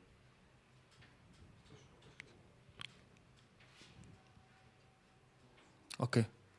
Хаач хаач. Юу гэсэн бэ? За энийг хасч асчаасаа юу? Окей. Энийг хасахгүй зөв шууд явъя гэж. Тий, аа юу ярьжлаа? Тий, тий, тий. Жүжицүү комеди хоёр адилхан гэд ярьжсэн. Тэгээд комеди дээр ч гэсэн яг тэг санаж байгаа байхгүй яг. Аа шууд юу гэдэг лээ. Би тайзан дээр гараад ингэж эхний миний одоо хэлэх юм бол ийм байна. Тэгээд араас нь ингэ нэг ингэж ингэж панчлайн хийн тэ. Тэгээ тэгээ тэгээд инээлгэн гэл амар тэр зохиолынхаа дагуу яг явсан чи үзэгчд шал өөрөөр хүлээж аваад тэнгүүтээ би яг тэрэндээ шууд орогдоод унтчих. Миний хүссэн реакц гарч ирээгүй. Тэрэндээ сандраад тэгээд бүхэл бүр яг тэр сетэ тэр чигт налаа иччих. Яг ер нь бол адилхан юм л. Өрсөлдөгчийнхөө хийж байгаа үйлдэл тааруулж өөрчилж чадахгүй бол чиний төлөвлөгөө сайн төлөвлөгөө биш гэдэг. Аа бас нэг дайт хурлаг дээр үлээ ямар ном дээр үлээ бас нэг тийм байдаг шүү дээ. Яг тэрэн шиг байгаа сте тэг. Яг чи нэг юм төлөвлөсөн байсан. Тий. Тэгээ тэрнээс яг өөр хувьсах одоо нөгөө нэг л цангаараа байсан учраас одоо тэгээд Говийн там бахархтай тий. Тий уяат. Комеди Тэр нь бол уян хатан байна. амар Тэг яг бүх юмд нэг зарчим байдаг гэдэг чинь амар үн тийм. Одоо Тий. ер нь баг бүх тулааны урлаг дээр баг харж болно шүү дээ.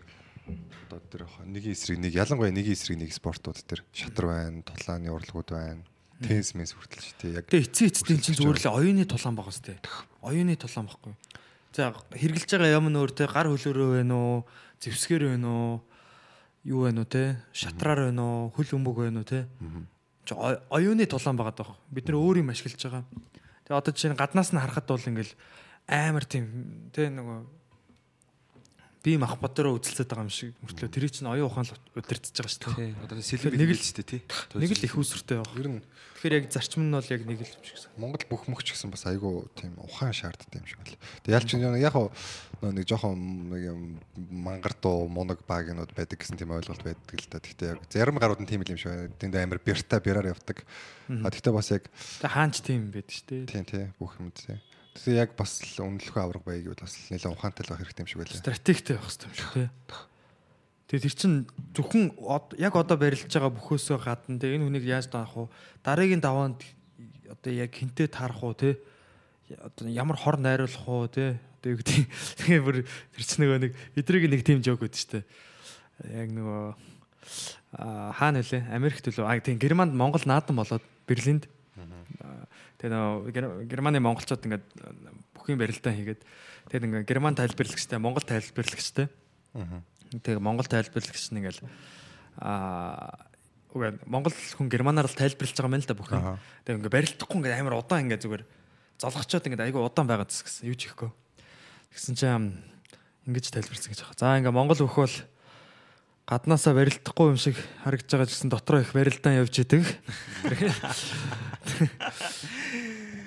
бас бодоод үзвэл бас э, гоё мүлжиртэй жок байгаа шүү дээ. Гоё утгатай. Үнэхээр л яг тийм юм чинь тий. Тий. Хөлбруудаа тусч байгаас дотроо газ газ тестлэл хоёр талаас яг ингээл нөө нэг яг ингээд төгс хөлбраа гаргаж чадахгүй тий. Одоо жижицүү бүхийг бол бас яг зүгээр жинхэнэ төгс одоо яг шатар гэж ярьд юм лээ.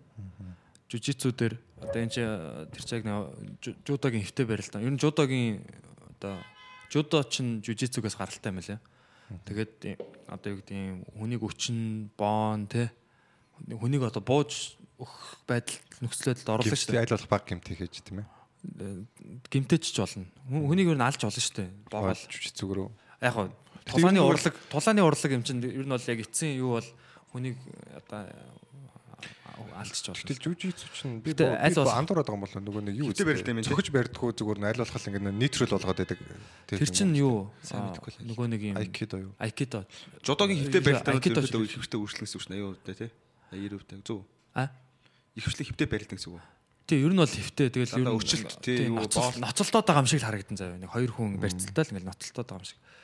Тэгэл ерөөсөө ингэдэг жоохгүй яг маструуд бол ингээд толгоон дотор бүх мэхүүд нь вэжэдэг заяа. Ингээ гарын яан тий. Тэг бүр ингээ тэрнэрийн ингээ өрцөн байдаг гэж аахгүй. 10 мэх ингээ дараалаад өрцөн заяа. Май 100 гарын авлаа. Нөгөө хүн 100 гараа татангууд тэр хүн тим хийнэ гэдгийг мэдээд тэр талын сул болно. Тийшээ дайрна. Тэрийг нь хамгаалангууд тим яан хамгаалтын эсрэг ингээд юунууд ингээд баах юм өрцөн байдаг. Тэгээ 10 ингээд юу ингээд комбинац ингээд яаж явах дунд нь нэг хүн яг алдаа гаргадаг гэж аахгүй. Тэрэн дээр нь май орж ирэл өчтдөг ч юм уу боодог ч юм уу. Тэгэхээр ингээд яг бүр ингээд хоорондоо ерөөсөө ингээд яг мэх- мэхүүдээр ингээд тулаа явждаг. Хин юу хийж гин яаж гин зарим нь хотлаагаас хөл мөлөө өгж жагаад тийш нь оронгуут нь юу юм уу байдалд оролдог. Айгу сонирхолтой тэгээд комеди ч гэсэн жоок ч гэсэн тийм байгаа хэвээр ар араас нь яг жоокуудаа хайцсан тэгвэл тэгэн те. За ингэхгүй бол ингэж госно. Тэ эдрийн одоо ингээд тайзан дээр ярьж байгаа бол бас яг тэгж харагдчих штеп. Амар хурдан яг тэр моменттой ингээд яг сэтгээд ингээд ингээд яа хөрвөөж идэг те. Шууд үзэгчтэйгээ нэг ярьж яагаал те. Маа маа маа ингэж явж байгаа л буцааж материал руугаа оруулаад материалаасаа буцааж үзэгч үзэгчд рүү оруулаад Эдгээр одоо өөрийгөө ингээд ер нь бол олцсон байгаа шүү дээ. Хэлбэрээ ингээд олцсон. Ер нь хэдийн хугацаанд олсон юм. Чи юу гэж боддог вэ? вау. Гэтэ тэрийг идрэл Нэг хэсэг бол өөрийгөө хайжлсан юм байна. тий. Би бол за би өөрийнхөө л өмнөөс л хариулъя гэж. Би бол эдрийн өмнөөс хариулж чадахгүй. Гэтэ аа улам ингээл нэгдэд байгаа юм шиг санагдчих. Яг олсон одоо чинь эдрийг олцсон Яг гэдэг олцсон гэдэг тийм хэл- хэлчих юм бол бас буруутчих гээд байгаа байхгүй. Тийм. Мань хүн хайцангуй юм ээ тий. 5 жилийн дараа бүр яг жинхэнэ одоо төвшин дээр очих юм билүү те. Хинч мэдэхгүй шүү дээ. За яг ингэж ойлгоод сургуу анхан шатаас анхан шат руу. Анхан шат руу. Эхний 2 жилийн дотор бол нэлээд сайн болсон. Окей. Мань үний сэтгэж байгаа нь бол угаасаа айгүй тийм юмыг олж харж байгаа тэр бол бүр бишрэмэр шүү дээ. Би ер нь энэ комедийнхаа одоо залуучууддаг бол ер нь биширдэг л дээ. Одоо надад жишээ нь амрагийн бас яг тэр э, юунууд нь тэр ажиглалтууд нь айгүй гой санагддаг те. Тайзан дээр байгаа байдал нь төөгөөгийн тэр тайзан дээр э, зүгээр л төштэй өрөөнийхөө диван дээр те.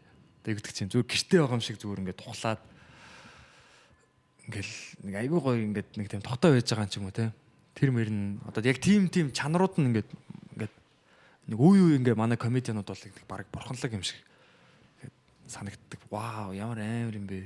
Би Ийм залуучуудын донд төвөг шиг тийш тайзан дээр тайван байж үтсгэн шиг гэж боддоо шүү дээ. Амар гоё хахталж боддог. Тий. Яг Гэхдээ бас нэг аа нэг бодлын тэр бас юу ээж ма- магадгүй л дээ.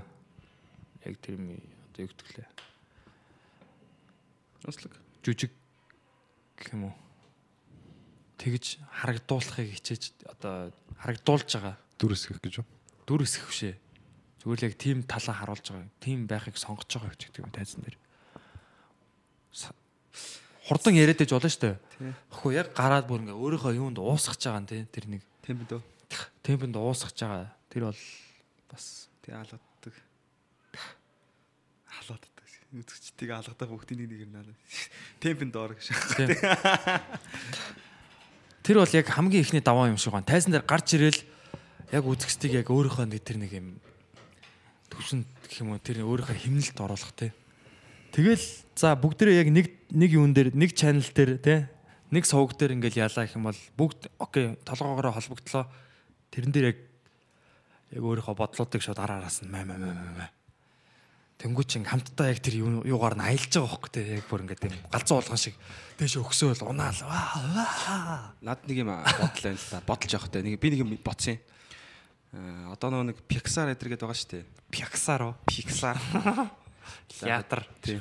Тэнд болохоор одоо ингээд э, хүүхдийн өнөч одоо ингээд зурж байгаа шүү дээ. Хүмүүс. Аа. Нэг одоо юу гэдэг нэг секундэд хитэн зураг байдیں۔ Тэнгууд тэрийг ингээд амар олон хүн зурдаг гэж байгаа байхгүй. За. Ангар олон хүн. Гэхдээ нэг онцлог нь тэрийг би- бичлэг ингээд асиг хэсгээр нь хүмүүс айгүй олон хүмүүс амар одоо амар олон экспертүүд зурж байгаа шүү дээ. Бүгд одоо зураач нар урлагийн хүмүүс шүү дээ. Тэс чи мангар өндөр тээ. Тэгээд зурхад тэдний ингээд зурсан тэр одоо юу нь лайн болон тэр ингээд юм болоо ингээд бүгд яг нэг хүн шиг зурж чадаад байгаа байхгүй. А Монголд болохоор яг тиймэрхүү хэмжээний кино хийгэнгууд хүн болгон өөр ихтэйхэн зан араас ч гэдэг юм ямар нэг юмыг тусгаад тэр нь ингээд өөр өөр болж байгаа. Одоо жишээл мангасыг ертөнцийн хүүхэлтэй байна шүү дээ.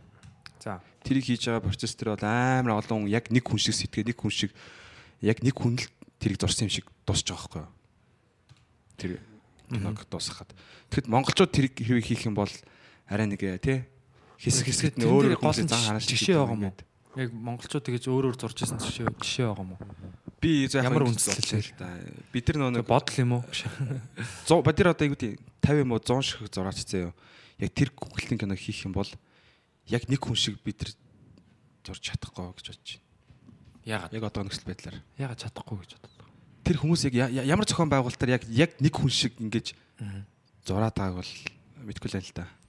Уу яг бид нар ямар ч зэн ингээд өөр өөрсдийнхөө онцлогийг ингээд шингээгээд байгаа юм шиг аливаа нэг хийж байгаа юм да. Яг нөгөө нэг юу бод бод юу гэдэг нь соёлын ч юм уу те одоо жишээ нь Гэтэ хүнд бол сахилга бат сургууль тэгэл бүгд яаж чадсан шүү дээ. Ер нь чадахгүй гэдэг юм бол айгүй буруу байгаа. Тийм би бид нар ийм нэг тий би чадахгүй Pixar-ын тэр олон зураач нар ч гэсэн бүгд өөр өөрсдийн хэв маягтай байж таарна шүү дээ. Бүгд өөр өөр адилхан байхгүй бүр. А тэгвэл нэг тийм нэг мастер зураачтай ч юм уу нэг тийм ямар нэгэн дисциплин байгаад байгаа байхгүй юу? зарчимтай тийм юмар л хийсэн байгаа. Тэгэхээр тэрийг нэвт судалж нэвтрүүлээл хийгээд монголчууд бол чадахгүй гэдэг юм ерөөсөй байхгүй л гэж бодож байна. Багаар ажиллах систем аягүй сайтай. тийм тэрийг суулгаж олно уу? Тэр бол яг үндэ зүгээр би бол одоохондоо маа нөгөө багаар ажиллах чадвар бол яг тэрэн дээр л байгаа болж бодоод байгаа байхгүй. Гэхдээ тэг зохион байгуулагч сайн менежер л авах хэрэгтэй. Тий. Бөөнөрөнд нэг юм хийхэд хүн болгоныг өөрсдийнхөө юм шингээгээд тэнгууд аягүй өнгөд нэг л гол зарчим ингээ байж хэвчтэй юм шиг. Тэгсэн ингээд хүн болгоны ингээд зан характер тэнд нь шингэсэн. Одоо урлагийн юм ч гэдэг юм. Тэгээ өдөртөгч нь хүчтэй байх хэрэгтэй багталтаа бас. Би нөгөө нэг хэсэг нөгөө нэг юун дээр нэг офстэй суудаг байхад аа юу яадаг гэсэн юм. Тинт ингээд нөгөө нэг одоо энэ зургатар гаж рекламууд байна шүү дээ. 2D рекламууд. Тэдрийг зурж байгаа хүмүүс 3 4 хүн зурж байгаа. Тэ ингээд адилхан зурж чадахгүй байгаанууд дээр ингээд ярилцдаг байсан байхгүй. Аа. Яаж гэдэг аяг ярилцдаг байсан. Тэгэхэд би тэгж боддог байсан байхгүй. Бид нар өөр өөр хүмүүс л болохоор арай өөр өөр зураад байна. Бид нар өөр өөр сэтгээд байна. Бид өөр өөр дотроосоо гаргаад байна. Яг адилхан болох хэрэгтэй гэдэг. Яг нэг хүн шиг л болох хэрэгтэй. Сэтгэхгүй бүх юмараа тэгжиж энийг яг төгс хурд хугацаанд газ хийх юм байна. Яаж зохион байгуулалтанд орох уу гэд ярилж байсан байхгүй. Нэг шат ахмаар байна гэд. Тэгтээ яг яхаа мэдэхгүй л байсан л да. Тэрийг бодоол ингэж хэлсэн. Өөр юу яцсан да гэж. За баярлалаа. Сайхан бодол байна гэж яахгүй. Гэхдээ яг саяны наадны чинь зорилго нь яг юу байсан бэ? Яг саяны ярианэ те. Багаар ажиллах чадвар юм да. Окей. Нэгэн зорилгын төлөө олон хүмүүс яг нэг Хоёргүй сэтгэлээ. тий нэг э, юу шиг те нэг гар шиг одоо ажиллана гэж хэлэх гээд нөө те. Сая яг саяныхаас яг юу ойлгох вэ гэж. Тийм ээ байхгүй юм дөө. Зүгээр тийм юм л ажилласан л гэж. Ажилт гэдэл. Сайхан ажилттай. Бадартай да. Аха. За яг ямар ч юм бэ? Сая яг юу болчихвоо? Уучлаарай сонсогчдоо. Таны юм ярьж шиг л. Харин тэгээд Pixar гэж явж яснаа тэгээд тэгээд гол нь яг бид нар тийм болох хэвээр юм уу? Эсвэл яг яг юу гэсэн үг вэ? Яг нэг хүчээ нэгтгэх ямар нэгтгэхэд бол бас нэг нэг яг амар гоё ингээд ойлгоод нэг хүн шиг тэр зүйлийг яг нэг хүн шиг хийж э, сорох ёстой болов гэж бодсон юм би зүгээр. Тэхийн тулд яг нэг юу авах хэрэгтэй хаа яг Нэг жанжин шом уу? жанжин байх хэрэгтэй. Тий. Жанжин яг дээрээс харж явах хэрэгтэй тий. Бүх бүх юмыг. Тий. Одоо ингээд дээрээс жишээ нь дөрвөн замын уулзвар дээр ингээд манайхан төгжирсэн байгаа ингээд харангуут ганц хоёрхон баг ингээд хөдлөж явчихаар ингээд яг бүх юм ингээд шийдэгдэх байдаг тий. Тэгэхээр тэр хүн доор байгаа хүн бол яг тэрийг харддаг байхгүй тий. Тэгэхээр тий. Хүн хүний үнцэг нь харах үнцэг нь бол одоо ингээ яг би л явах хэвээр тий гэж бодож идэг байтал үгүй чи жоохон байж тий энэ явчих юм бол бүгдээрээ явах гэдэг нэг гэдэг ч юм уу. Тийм юм ингээ манайхан бас жоохон ойлгох зүгээр ингээ замын хөдөлгөөн дээр тэр юу илэрч идэг л та. Тэгэхээр яг бас нэг юм нэгдсэн юунд орж удирдлаганд ор дор одоо хөдөлж чаддаг те.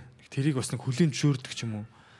Чингис хаан ч ерөөсөө тэгэж л яасан юм шүү. Бүгднийг нь одоо нэгдсэн зориг руу явах. Тэг ямар ч зориггүй ингээд байгаад тахаар хоорондоо нөгөө нэг эртний өшөө мөшөөгөө бодоод алцаад идэг. Үгүй ээ, зүгээр энэ урагшаа хятад руу шаа те. Бидний бүгднгийнхэн дайсан тэнд нэгэд нэгдсэн зорилгоор тэг маш сахилга баттай.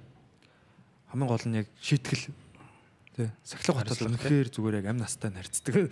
Тийм байсан тулдаа л монголчууд амар байсан баг. Зүгээр миний одоо яг хамгийн их нөгөө юу авдаг гэх юм уу? Урам авдаг, ирчүүч авдаг юу бол я- яалчгүй тэр л дээ. Их Монгол улсын үеийн зүгээр тэр морьтон цэргүүдийг бодоод үзэхэр л бүр тэр хаа байсан баруун Европын те тэнд очицсан зүгээр манайхан юу чийжсэн те төө хийжсэн гэж бодохоор Баруун Европ тэнд монголчууд монголчууд хаа явсан газараа хамгийн гол нэгдүгürt юу байдаг гэсэн их ясаа хууль гэдэг хуультай заяа. Очоод за бид нар ингээд нэг ойрхотоор одоо энэ юу нэ юу гэдэг чинь Израильд ч юм уу одоо тэр үеч Израиль гэдэг үл байсан баг л та. Одоо энэ Сир, Дамаск, Мамаск одоо тэнд нэг юм хот улс байлаа гэж бодоход монголчууд хурж ирснээр шууд ингэдэг гэсэн байхгүй. За ингээд их ясаа хуулийн хуулиас дээгүр хууль гэж байхгүй. Тэгээ танаа энэ хаан хаан чи хийн ингээд окей тэрийг ингээд окей та нар та нарын хаан чи одоо бид нар те чи бол манай ван ингээд болж байгаа. Тэнгэрийн хуулиас өөр дээгүр хууль гэж байхгүй. Шууд дээрээс нь ингээд зүр захирч орж ирдэг гэсэн баг. Тэгэл одоо юу гэдэг юм хүн ингээд бүх одоо улс орны одоо иргэд одоо тий хүмүүсийг өөрсдийн албат хариат шиг харьцдаг гэсэн баг. Энэ бол манай хууль энэ хууль нь чи захирагдана гэл ямар ч хамаагүй тэнд нэг Египтийн тэнтэй а одоо тэр үуч чинь юуны улс мамлюкийн улс байгаа шүү дээ тий. Тэнд байсан баг нарыг л монголчууд хурж ирэл ягаад та нар тэр юуг алж байгаа тэр хотын тэрийг алж байгаа. Энэ бол их ясаа хуулиар бол хүн алах бол хориотой гэж зүгээр ял асуугаад ирдэг байсан баг. Ямар ч хаанаас хэн та нар бидний эзэн биш үү? Уушлаарай тий. Дээд тэнгэрийн хуулиар та нар зөрчсөн байна гэл. Бид нар одоо энэ хууль сахиулагч нар гэдэг байдлаар ирдэг байсан баг. Тэгээд тэр үеийн зүгээр цэргийн тэр зохион байгуулалт тий. Тэр яа тэр үе бол үнэхээр бүр зүр төсөөлөх аргагүй. Үнэхээр аимшигтай. Тэрнээс бол ирчүүч авдаг. Одоогийн манай монголчууд бүр яг яагаад байгаа юм бэ те яг яг юу би ерөөсөй ойлгохгүй байна. Хүмүүс 3 сар халуун ус таслахад яана халуун ус таслаад те зүр гоншигж байгаа байхгүй те. Юу яриад байгаа юм бэ гэж миний өвөө ямар ч усанд ордгүй байсан те. Анх Улаанбаатар хотод орж ирэхэд бол нийтийн усны газар ч гэдэг юм те. Бараг сардаа нэг усанд ордог байсан байсан. Бараг оройн шөвдөө угаад яг угаадаг л байсан баг л та. Тэгтэл тэгтэл те амар сони юм одоо бид нар амар нялцгаа болоод байгаа байхгүй. тий яг уус амьдрах нөхцөл ийм байгаад байгаа. Тэгээ бүгд нэг юм дор дороо нэг юм гоншгилсан юм ярьдаг. том ингээд нийтийн зорилго тим юм юусоо байхаа болцсон зүгээр л угаасаа бүгд индивидуалист бодгол үзэлтэй болцсон аим аим боддог. А тэгээд үүрэг хариуцлага гэдэг юм байхгүй болохоор хүн ер нь айгу тийм болд юм шиг байна. Ер нь тийм том үүрэг хариуцлага гэсэн юм уу толгойдод тээж ижил ер нь одоо илүү тийм хатуучилтай байд юм шиг. Одоо Чингүн жоо бол одоо тий хүүхэн хүүхийн толгойг тастаад өгж яхад зүгээр Ханд юу? А тий ханд дорж толгойг тастаад өгж явах наашаа гарч давхиж ирээд одоо Жанчуугийн даванаас хойш юу одоо юу лээ Шаха шахаа мөр гаргахгүй гэж бүү гарах те. одоо тийм амлаад одоо эсвэл хайсангүй юм одоо тэгэл амнасаа хайрлан үйл хайрлан тэмцэж байгаа шүү хүмүүс Тий. тэр хүмүүс л одоо ингээд «Аа, халуунс байхгүй гэж исэн болов уу л үгүй а тухайн бас Шал өөр тухайн нөхцөл байдлын одоо тэр нэг жижиг сажиг одоо хоол ундных нэг юм байхгүй болчлаа гэд гомдолж исэн болов л үгүй үгүй байх гэж бодож байна. Яг тэгвэл тэд нэр амар том зоригтой байж исэн учраас Шал өөр юм, өөр төвсний юм харж байгаа шүү дээ. Одоо биднэрт яг угаасаа нэг юм барууны нэг сонь бодгалж үзэл ороод ирсэн учраас тэгэл бүгд яг өөр өөрийнхөө юмыг л боддог. Миний орон зай, миний юу гэж ярьдаг учраас ер нь тийм юм тогтоод байгаа юм болоо л гэж боддоо шүү дээ. Би нөгөө юу нэг хальтэрч байгаа. Уус нэг жокны санаа биш байсан юм уу? Нэг нэг химэл оюухан гэдэг нэг сэдв байдаг хгүй юу? За. Ярьчоо. Үгүй Уусаа тэгээд ярил та гэж. нөгөө нэг э, Зөвшөөрөл авч сая Би ингэж боддог байхгүй. Жохон фейл юм ирсэн чинь. түрүүний би өөр ингэж яддаг байхгүй. Э, Ягаад чи нэг монгол хүний нэг оюу хандж байгаа итгэдэг байхгүй би. Одоо айконч гэдэг юм уу нэг амар биш л дээ яг одоо итгэдэг. Тэгээ одоо энэ нөгөө нэг э, одоо химэл оюухантай машин тэрг энэ төр гээл одоо Toyota Toyota чинь бүр нөгөө нэг Stanford-ынхантай хамтарсан байгаа юм шүү дээ. Тэгээ амар хөрөнгө оруулалт хийцэн. Toyota ч өөрөөсөө барахгүй байгаа юм байна. Тэгээ бүр захиурын хүндэд хамтарсан офсоо байгуулад хөрөнгө оруулалтаа хийгээд ингээд тэг нэг Япон өөртөө нэг загвар дизайн бүх юмаа гаргацсан зэ айгүй гоё машин болцсон. Тунгуудаа тэрнийхээ доторх нэг гол нөгөө нэг оюу хааны хийн гээд тэг чадаагүй одоо чадахгүй байгаа юм билэ. Тэгээ Stanford-ийн ч амар материалтай дээр нэмээд мангар их судалгааны тэг материал янз зэмтэй штэ. Хуулийн талд мангар хүчтэй. Тэг хамтраад тэрийг хийх гээд байгаа байхгүй. Тэр нь ингээд та нараа юуг нь үзээрэй заяа. 17 оны 2 сард яг мэдгэлээ хийцэн. Яг хүнтэй юу гэж яг найз шиг ярилцаж байгаа байхгүй. Ой сайн уу танаа охин чинь жоо ингэж чинь тэгж чинь сэтгэлэр сэтгэл санаа жоо тийм байх юм бол ийм дус сонс ойрхон хоолны газрууд гэвэл ийм ийм газрууд байна гэ яриа мэрэн дунд чинь бүр орон зай гэр бүл яриа дунд чинь. За. Тэгээ ярилцсан ингээд яг бүр яг фрэнд заяа. Амар заяа бүр тийм оюу ухаантай. Тэгээ ингээд өөрөө суралцсан. Одоо одоо бат чамс шурал батад хоёроос ингээд өөртөө чинь ингээд эцдээсээ суралцсан заяа. Өөртөө суралцсан. Юм яриад тэр ярианаас Тэгээд гаргасан алдааnuuдаасаа бас ингээд чааш асар их зураг мэдээлүүд хамгийн зөв магадaltaй шийдвэрүүдийг олж шийдвэр өөрсдөө шаашаа гаргаад тэрнээсээ алдаанаасаа дахиад суралцаа шаашаа явдаг тийм бүр амар ухаалаг машин гаргаж байгаа байхгүй юу. Аа. Бүр шинэ амар том дэвшил очиж байгаа байхгүй юу. Тэгээд Toyota гэсэн үү? тий Toyota Stanford. Аа, Вообще Stanford худлаа худлаа юу лээ. Stan яг Ford гэж бичээгүй заяа. Гэтэ яг тиймэрхүү. Банкар том компани. Бас амар. Тэгээд Stanford гэдэг нөө юуны сургууль биш ээ сургууль андуурчлаа. Stan Юу юм тэр нэг компани л байхгүй. За яг тэгээ тэр машин гарan заяа одоо. Тэгээ угаасаа Монголын замд бол угаасаа явахгүй заяа. Одоогийн химэл оюухантай машин цагаан зураас л тагч байгаа. Тэгээ тийм бүр амар машин ирээд Монгол манай зурааснууд чинь тэгээд явж манах дээр нүх хинт өөр болоод байгаа шүү мөх мөх тэг гэр ороолын зам маамаар угаасаа явахгүй. Тэгэхээр тэр машин угаасаа дэлхийн шаардлагыг хангахгүй.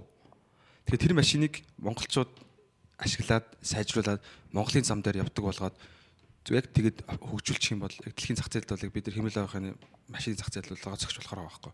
Ягаад гэвэл бидэрт материал нь байгаа. Бидэрт ягаад гэвэл зам байна. Тэ. Тэгэхээр 10 хотод нэг 2 сая тест хийгээл тэр машинаа гаргаж аваад зүгээр хотод таксинд л явуулахад л Манай дээрээ зүгээр машин хиймэл оюу ухаан бүр өнөө орк болоо шахахгүй тий. Одоо- шууд хүн амьтад дайрж орж мороо тий. Манай манайхны тэр нэг жолооч нараас суралцаад тэгээд шууд бүр яг ирээ зүгээр яг тэр програм нь бүр үнэн ширүүн болцсон байдаг нас тий. Өө чи яваач яваа биш дам тийм болц тий. Тэ тэ Манайхаас чиг сурах хаа. жигэн манай ах нар бол жигэн сурах бах. Тэгээ нийтэн зөрчлийн мэдээлэл оруулаад бид нар бенз заръя л та. Яг тэгээд Apple Toyota шиг хэрүүл хийгээд хоргуулаа задгаан мөнгөөр өгье л та. Дотоодын валютаараа задлаа өөртөө даагаараа гээд. Аа тэгэж. Тэ тэгээд яг ягаад ч ингэ сүүлийн үед химэл оюухан хөгжөөс одоо удахгүй 20-30 жилийн дотор бол э, хөдөлмөрийн зах зээлийн 60-аас 70% бол э, дүүргэнэ гэдэг байгаа байхгүй. Одоо энэ ресепшнүүд, хуульч, эдийн засгч мэрэгчлүүд бүгд э, одоо алга болно гэж байгаа байхгүй. Тийш Нөл тооцооллын ажлууд бүгд алга болно. Угтагч, ресепшн, түргэн хоолны газар, тогооч нар бүгд алга болно гэдэг байгаа байхгүй. Одоо бидний уусаа амьдрал сүүлийн хэдхэн жилийн дотор бүгд нэрт ороод ирсэн. Комедианууд л алга болохгүй. Дараа алга болохгүй. Тэгээ хурууны ихээ уншигч бид тэр гар утасны камер бүгд яг энэ бол зөвөр л цэвэр юм л авах магадгүй шүү дээ. Тэгээ энэ мангар өвчнөд өсөж байгаа болохоор маа залуучууд одоо жилд 3500 эдийн засагч 2500 хуульчд өсөж байна. Одоо уушлаараа химэл оюуханы тэрний оронд химэл оюуханы чиглэлээр жоохон хөгжөөд ирээдүйд өөрсдөө толгойг ухаад мөнгө олвол яг энэ салбарт бид тэр газраа ухаас илүү их мөнгө олж болох юм санагддаг байхгүй. Тэгээ залуучууд энэ та мэрэгчлийг сонгосон. Одоо тэгээ манайхан тэгээ тэр ашиглаад байгаа шүү дээ. Одоо ленд менежер чи хиймэл оюу ухаан ашиглаад зээлмэл олгодог те. Одоо AI технологи. Гэтэ яг нөгөө Жакма хэлсэн байл байл ш те. Хиймэл оюу ухаан угаасаа одоо дэлхийн одоо энэ уучлаарай тий. ажлын зах зээлийг бол бүр ингээд оронгоор нь эргүүлнэ те. Тэгэхээр яг хүн юу сурах хэрэгтэй вэ гэхээр яг нэгнийгээ ойлгох те. Одоо уран сэтгэх.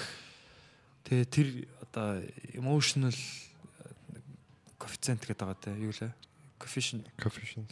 гэдэг л Emotional quotient үл юу лээ? EQ гэж байна тийм. тэг EQ коэффициент гинэ Тэвний хоцролт чи игээд бас даваа тал болтол юм байл л дээ.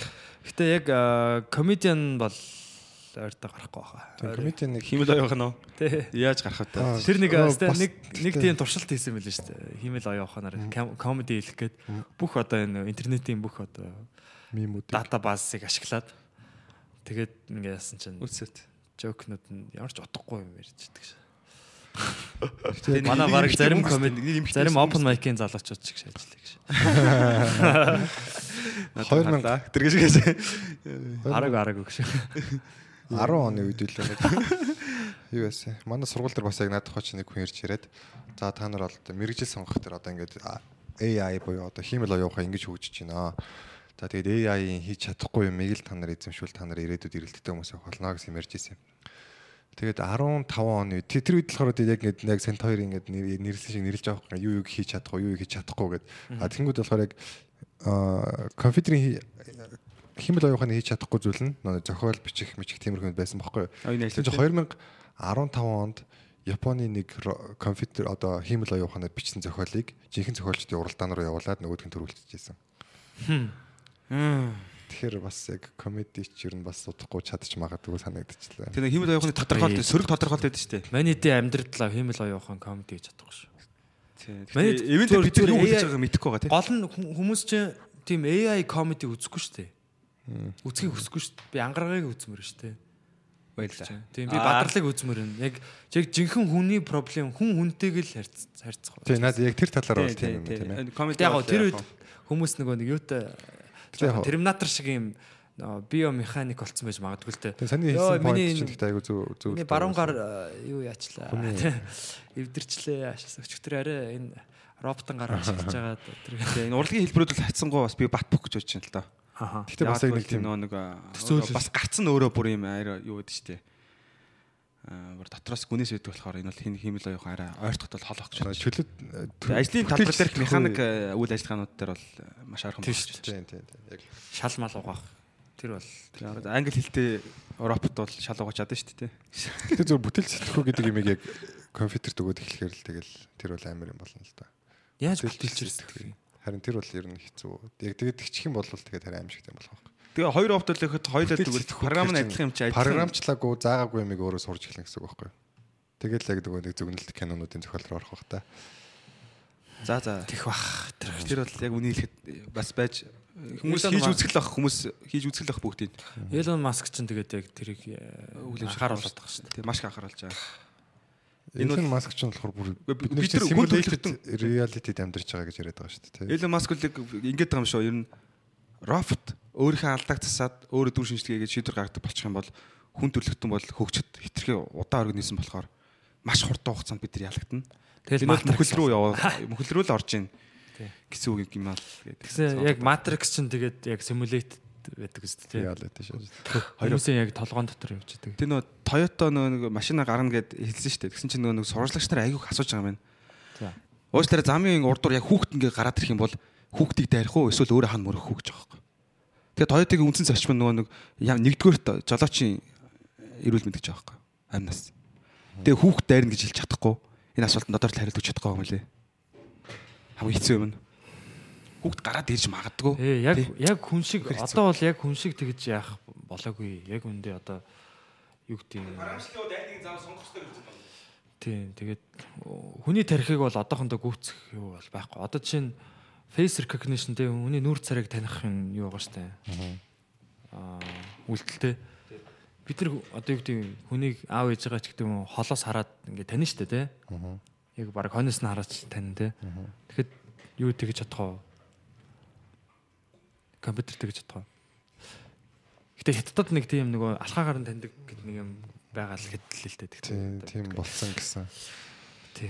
Гэтэ төрөний бадралын ярьдаг тэр simulation одоо бидний симуляц дотор тий одоо энэ хиймэл нөгөө юм хоосон юм одоо тоглоомны програм дотор амьдарч байгаа гэдэг тэр бас гоё гоё сэдв юм шиг санагдсан. Гэтэ тэр нь илүү магадлалтай гэдэг байгаа байхгүй юу? Илон. Одоо бидний- Илоны хор бол бүр ингээ баг тим гэдэг байгаа байхгүй. Элон бол тэгж тийм тэгж хэлээд байгаа. Ягаад тэгэхээр аа юм ингээд хөгжих тусам амар сайжирдаг. Одоо жишээ нь 70 онд Pong гэдэг юм видео тоглоом байсан. Хоёрхан юм юутай. Тий. Нэгхэн юм одоо юу гэдэг joystickтэй. Тэгэл хоорондоо ингээд юм пинг понг тоглолдог. Дүг дүг дүг дүг гэж явдаг те. Тэгсэн чи одоо видео тоглоом ямар амар болсон мөлий те. Видео тоглоом дотор хүн ороод байгаа штэ. Зүгээр гар утсан дээр бид нар PUBG тоглож байна гэдэг чинь амар ахгүй те. Бид нар 20 жилийн өмнө зүгээр мод өрөө дитанддаг байсан бол одоо ингээ PUBG-д чинь те. Одоо шил. VR шил зүүж чинь. Тий. Тэгэхээр энэ хөгжих тусам сүултээ жинхэнэ амьдрал яг тоглоом хоёр ялгаагүй болно гэж байгаа юм. Ялгаагүй. Тэгээд тэгэнгүүтээ ерөөсөө бид нар яах вэ гэхээр улам хөгжих тусам бид нар өмнөх үе одоо түүхэнд болж ирсэн үйл явдлуудыг тэрийг яг жинхэнэ ийм нөгөө дотор нь байгаа тэр нөгөө юунууд нь жижиг юм симуляц юм одоо плеерүүд нь өөрсдөө жинхэнэ гэж бод бодсон тийм юу хийгээд тийм тоглоом хийгээд тэгээ жинхэнэ амьдралын симуляц шиг юм тоглуулж эхэлнэ гэж байгаа юм. Тэгэхээр яг бид нар бас яг нэг бодлын бодоод тахаар яг бид нар өөрсдөө жинхэнэ гэж бодож байгаа тий. Тий. Тэгээд одоо бид нар сүнс байгаа, оюун ухаан байгаа гэж бодож байгаа бол яг үндэ энэ зүгээр цаана нэг юм юу вэ яг хөө нэг тийм химэл оюун ухаан ч гэдэг юм тий. Тэгээд бид нар өөрсдөө өөрсдөө тоглоом байвал те. Тийм тоглоом энэ би чинь яг ингээд тоглоом хамгийн амар графиктэй тийм тоглоом дотор ингээд амьдраад явж байгаа. Тэгэл нэг хэдэн жил 70 жил 70 80 жил те 90 жил ч гэдэг юм амьдэрдэг болол. Тэгэл өөрсдөө хөгжүүлээл тэгснэ тэр симуляц нь хөгжиж байснаа тэр симуляц симуляц нь хөгжингүүтээ өөртөө бас симуляц үүсгээд хитэн давхар юм симуляц байж магадгүй гээд бүр тийм яриад л шүү дээ. Тэгээ яг үндэ жинхэнэ ертөнц ингээ бүр устцсан заяа. Ингээ устдаад алга болцсон зүгээр ингээ одоо нэг серверүүд байгаа. Тэгээ энэ сервер дотор байгаа ингээд яг дэлхийг хүмүүс сөнөөгөөд тэгэнгүүтээ сүнсэн тэр нөгөө хүмүүс нь с- өөрсдийнхөө тарих оюун ухааныг шууд компьютер руу апплод хийгээд тэр симуляцийн дотор ороод амьдарч амьдарч байгаа. Гэс тэгэж Дата бааз те. Тийм. хэмжээний. Тэр бас айгүй сонио юу бас одоо подкаст болгоныхоос төгсгөлт нэг юм ярьдаг те. Тэгээ бас нөгөө Цензургүй яриа шээ. юу шиг байсан юм. Аа сая тэр Америкийн нэг эрдэмтэд э, бүр н- ийм квант физикийн эрдэмтэд string theory гэдэг тэр чи одоо монголоор юу гэдэг юм бэ? За string тэр чи. String гэдэг нь одоо нэг юм утас те. Утасны нэг юм үйлцэл чичрэх те. Одоо ер- ертөнцийн хамгийн жижиг нэгж ингэж явсаар хагаад атом молекул одоо гэдэг те бөөм одоо юу гэдэг ингэж явсаар хагаад хамгийн жижиг юм бүх юм жижиг юм үйлцлүүд байдаг нэ. Одоо чинь бидний энэ ширээ шүү дээ те. Энэ ширээ яг бидэрт ингээд юм яг юм хатуу биетэй харагдаж байгаа ч гэсэн ингээ бүр ингээ микро задлал ах юм бол энэ дотроо дундаа юм зайтай жижигэн зайтай юм үйлцлүүд байж идэг атомын гэх юм уу те. Бүр ингээд тэгэхээр яг энэний завсраар одоо юу гэдэг wifi тэр бүр сэрэг те радио долгион ч юм уу амар сэрэг тийм гэрцтэй тийм юмуд ингээ нэвтэлдэг гэж байхгүй Аа тэгэхээр яг энэ дотор бол зай байгаа зай. Бидний бие ч гэсэн ингээд яг харах юм бол ингээд жижиг үйлцлүүд дундаа зайтай байгаа. Гэхдээ амар нягттай. Гэхдээ яг хамгийн жижиг нэгжтэр бол дундаа зайтай. Тэгээд тэр тэр ингээд ертөнцийн хамгийн жижиг нэгжийг ингээд string theory судалдаг одоо тэр онол тэр онолыг судлаад байжсэн чинь одоо юу гэдэг лээ тэгштгэл одоо тэр онлын тэгштгэлийг ингээд судлаад ингээд график юм уу гаргаад ингээд байжсэн чинь тэндээс нь компьютерийн код олцсон гэж байгаа юм. ертөнцийн хамгийн жижиг нэгжийг тайлбарладаг онлоос компьютерийн код олцсон. Компьютерийн томьёолол заяа кодны. Тэгээд бүр тэрийг ингээд эрдэмтэд ингээд бүр ойлгохгүй. Бид нар ертөнцийн тайлбарладаг тэр юун дотор ягаа компьютерийн код байгаа юм те. Тэр нь яаж ах бүр 1940 онд цохиосон өөрөө өөрийгөө одоо одоо бидний яг имэйл явуулахад ашигладаг. Тим код байна гэж юм. Тэгээд тэрийг сонссноо Америк эрдэмтэд ингээд бүр ингээд тайзан дээр ингээд бүгд хоорондоо ярилцж байгаа байхгүй ингээд үзэгчдийн өмнө.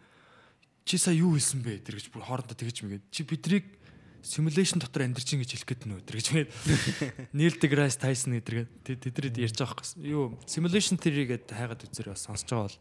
Энэ бол бас айгүй сонирхолтой тэгээ бодоод ангууд яг нөгөө боддын тэр гүн ухаан мухаан яг нөгөө хоосон чанар бидний хоосон ертөнцтэй холограм дотор байгаа эн чинь зүгээр юм зүгээр л жинхэнэ амьдрал биш энэ бол зүгээр яг жинхэнэ бодит юмны тусгал нь зүгээр юм гэрлийн тусгал хоосон юм мэдэргээд тэр юу ингээ бүр яг амар ингээд яг бодиттой ч юм шиг яг тгий санагдаад яг үнтэй нэг зүгээр бид нар хоосон юм дотор видео тоглоом дотор амьдарч байгаа Тий. Маадгүй тий. Би бас тэгж бодож ирсэн. Би бас нэг ингэж бодож ирсэн заяа. Гэтэ энэ үнэхээр тэнэг бодол шүү заяа. Гэтэ хэлчих. Хэлэхгүй бол чадахгүй нэ. Би одоо юу гэдэг нэг хүн ингэ заяа тархиныхаа дунджаар 3% ашигладаг гэж байгаа байхгүй юу? Аа. Тэгээ 97% нь бид яагаад ашиглахгүй байгаа юм бэ те? Энэ яагаад ийм их том нөөц а, хос ашиглахгүй ингээд судалгаа штэ. Тийм үү. Тий. 2-оос 4% дундаж хүн. Тэгээ 3% нь дунджаар ашиглаж ингээд бодъё л та. Эрдэмтэд янз бүр хэлээд байгаа юм л та 12% гэж хэлмжлээ хэлж байгаа. За яг макс нь 20% гэдэг ба шүү дээ. Гэтэ яг ямар ч тохиолдолд ямар ч мундаг хүн байсан цаана амар баг 90% мангар том нөөц нөөц тархины ашиглах нөөц байгаад идэг. Эдрийг бид нар ерөөсөө ашигладаг. Аа. Тэгэхээр энийг нэг өдөр зөв энийг нэг гарц чидэг энийг зүгээр бүрэн ашиглах юм бол бид а, юу хийж чадах нь бол төсөөлөх төсөөлөхийн аргагүй байгаа байхгүй. Тэгэхээр би ягаад чинь зүгээр бидрийг ямар нэг байдлаар үүсгээд бүх амьд амьдрах бүх организм бүх юм ингээд бэлдээд мангар том файл файлыг ингээд бэлдээд ингээд боловсруулад бидний зүгээр нэг одоо юу гэдэг нь биднээс дээшээ хөгжилтөө одоо харийн бит байлаа гэж бодъё заяа. Миний бодож шүү зүгээр тэгэх юм бол зүгээр өөрсөнд нь шаардлагатай үед хэрэгтэй айрам хэрэгтэй гэж болъё. 5 6 тэрбум 7 тэрбум 10 тэрбум. Тэгээ өөртөө хит ухаалаг учраас олоолах шаардлагагүй. 100 200 за мянгуулаач гэдэг юм уу. Тэгээ ийм гаригууд дээр айрмуудаа бэлдээд хэрэглэх хэрэгтэй үед нь шууд тэр одоо юу гэдэг нь 100% шууд ашиглаад тэгээ ингээд бэлдээд ингээд шууд зэрэгт болгож боловсруулж иш тийш явуулдаг ч гэдэг юм уу тий. Иймэрхүү уран зах киноны зөвгөлт кино шиг л та зүгээр. Тэгвч бас нэг удаа бодож байсан аюу сонирхолтойс л. яг Үгүй миний бодол шүү зүгээр сонирхолтой л бодол. Яг тийм гэж хэлээгүй ш бодлоо. Миний бодлоор тэгвэл миний бодлоор А, 100% ашиглах юм бол яг тэгж дайм май хийгээд ах шаардлагагүйгээр зохицуулдаг болох болов уу гэж бодож байна. Зүгээр зүгээр л Тийм. бодлороо бараг харьцах юм шүү. Тий. Телекинесис ч юм уу тий. Тархи чи одоо нөгөө нэг юу хүлээж мэдээлэл хүлээж авдаг те. Одоо юм радио шиг те. Радио хийдэг хамтлаг гэдэг чинь. Тэрний дээр яасан төгч юм бол ер нь хүний толгой ч яг мэдээлэл зүгээр хүлээж авдаг. Одоо агаарт ингээд юмнууд явж идэг те. Одоо үйлчлүүд одоо радио шиг те. Сувгууд явж идэг. Бөөм өнөрч яг тийм л юм шүү. Яг ингээл хөөр онгод өөр хүний оюун ухаан те орж ирээд идэх чинь тархин хүлээж аваад радио шиг те. Channel Чиний яг саний дээр нөр ярьсан тэр радио хэд тэр тэр үеийн яг нэг судалгаан дээр яг надад ч тэгсэн байгаа байхгүй. Бүх хүнийх тийм байна. Бүх хүний тарих бүү гэлтгүү. Тэгээ бүх хүний тарих яг хүлэн авагч тэгээд мэдээлэл дамжуулагч байна гэдэг байхгүй. Нэг радио долгион долгион татчих чинь долгион хүлээж авч яах гэдэг байхгүй. Тэгээ тэр судалгаа болохоор яаж ихсэн гэсэн чинь Тэр бол гэхдээ нэг доктор Райан гэдэг хүн э, Йелийн биш ээ. Дүүкийн их сургууль лөө Йелийн их сургууль энэ хоёрын аль нэгэн дээр нь хий судалгаа хийж гисэн байхгүй хэсэг эрдэмтдээ нийлээд тэр судалгаа яг яагаад ихсэн гэхээр энэ болохоор яг гэхдээ баттай баримт биш байхгүй. Яагаад гэвэл энэ өөрөө нэг suppressed мэдлэг учраас зүгээр яг нэг тийм докюментари үзсэн би. Аа тэгээд Suppressed гэдэг нь? suppressed гэдэг нь ерөн зүгээр дарж нуусан зүйл учраас. Аа яагаад тэр судалгаа ихсэн гэхээр ингэж юм л да Оросын одоо Америкийн хүйтэн дайны үеэр ингээд яг тийм зарим ингээд military цэргийн одоо операт үйл ажиллагаанууд ингээд илрээд исэн юм л да Америк ингээд баригдчаад эсвэл ингээд ингээд тийм Оросууд ингээд дандаа ингээд давуу талтай байгаад гэсэн ингээд маш тийм өндөр тагнуулын мэдээлэлтэй юм шиг. Тэгэд тэр яаж ингэж мэдээд байгаа тухай ингэж судалж агаад сүултээ ерөөсөө эдгээр ингээд зүн бэлгийн чадварыг ашиглаж ийн гэсэн дүгэлтэнд хүрсэн байгаа байхгүй юу? Юри юу? раагаар бол юури те. Тэгээд тэгээд тэр доктор Райн гэдэг хүнийг хэсэг хөлөг хүмүүстэй тоглосон гэж байгаа яг тэр баримт камер хэлснээр болохоор тэгээд тэр тухай яг нь нийтэд бол ер нь бол анхандаа бол ил тод байсан тэр судалгаа. Тэгээд энэ бол ингэж болдсон байх гэж үзээд тэгээд Америкт одоо тэр нэг аа тэр чинь remote viewing гэж нэрлэдэг лөө тим юм хийдэг хүмүүсийг бэлтэж эхэлчихсэн гэж байгаа байхгүй. Тэгснээд нэг хэсэг явж байгаа. Remote гэдэг нь алсын зайнаас хардаг гэсэн үг. тийм хардаг. Тэгжсэн аа. Тэр судалгаа ингээ гинт нэг бүр таг болцсон гэж. Тэр тухай судалгаа ерөөс ингээ мэдээлэл тагж ил гаргахаа болцсон. Тэгээ ер нь бол одоо Оросын юунд болохоор нэг тийм зүн бэлгийн тулаан ингээ шоу моо хийгээл. Гэтэл яг Америкийн юун дээр тийм экстра сенстэй холбоотой ямар нэг юм бодол нэг тийм. Зүүн бэлгийн тулаан шоу байдаг шүү дээ Америкт. Гэхдээ ер нь л их тийм популяр бол байдгүй. Ер нь зүгээр нэг тийм suppressed байдаг. Зүгээр нь бол худлаа л гэж одоо ярьдаг юм билээ. Худлаа гарууд. Хүмүүсийг одоо хуурж мөнгө авдаг. Тийм. Америкт Америкчүүдийн сэтгхүүл ер нь бол тэр тал дээр яг тийм байгаа байхгүй яг тийм. Ман- Манайхтсан чи улс орноороо бүр зүүн бэлгийн тулааны ялагч нь бүр тосож аваа бүр мөргөж зөргөө мөнгө өгч идэг шээстэй. Яа сэ бүүн бос. Тэгснээр саран даваагаа ч бас яг цагтаа зүн бэлгийн тулааны ялагч байсан хүмүүстэй тий. Тийм лөө. Тэгж тэгж гарч ирж байсан баха. Гэтэ яг гоо би бол яг тэрэнд итгэдэг юм. Хүний тарих чинь юугаар электромагнит буюу цахилгаан соронзон юунуудыг юу одоо эрчим хүч хэдэн вольтээр ажилтдаг гэхлээр хүний тарих чинь яг бүр вольт ингээд ялгаруулдаг гэж байгаа юм. Тэгэхээр энэ бол хүлээж аавн юм цацна. комеди хийж байгаа гэсэн тайзан дээр бид нар гинт ингээл санаа манаа орж ирэлсэн шүү. Ой бид хоёрс юм асах уу? Орчлын ертөнцид зөө. Яг э, гэрэл эсвэл хурд энэ хоёрын алин дээрээс тогтдог гэж боддог вэ? Гэрэл хурдаа. Нэг бол гэрэлэн дээрээс тогтдог. Ягаад аль нэгэн дээр заавал тогтно гэж. Эсвэл хурд. Алин дээр нь тогтдог гэж боддог вэ? Мөнгөн дээр л тогтдог. Тесла бол ертөнцийг гэрэлэн дээр тогтно гэж үзэж байгаа байхгүй юу? Ерөнхий нь. Эйнштейн бол хурд гэж байгаа байхгүй юу? Гэрэл чи өөрөө хурд юм шүү. Тэгэхгүй яг Эйнштейн Тесла хоёр ярьж исэн юмны хэмжээнд бол би бол мэдэхгүй байна. Гэтэ юу хаа тий. А тэр нөгөө саяны тэр string theory гэдэг байгаа шүү дээ тий.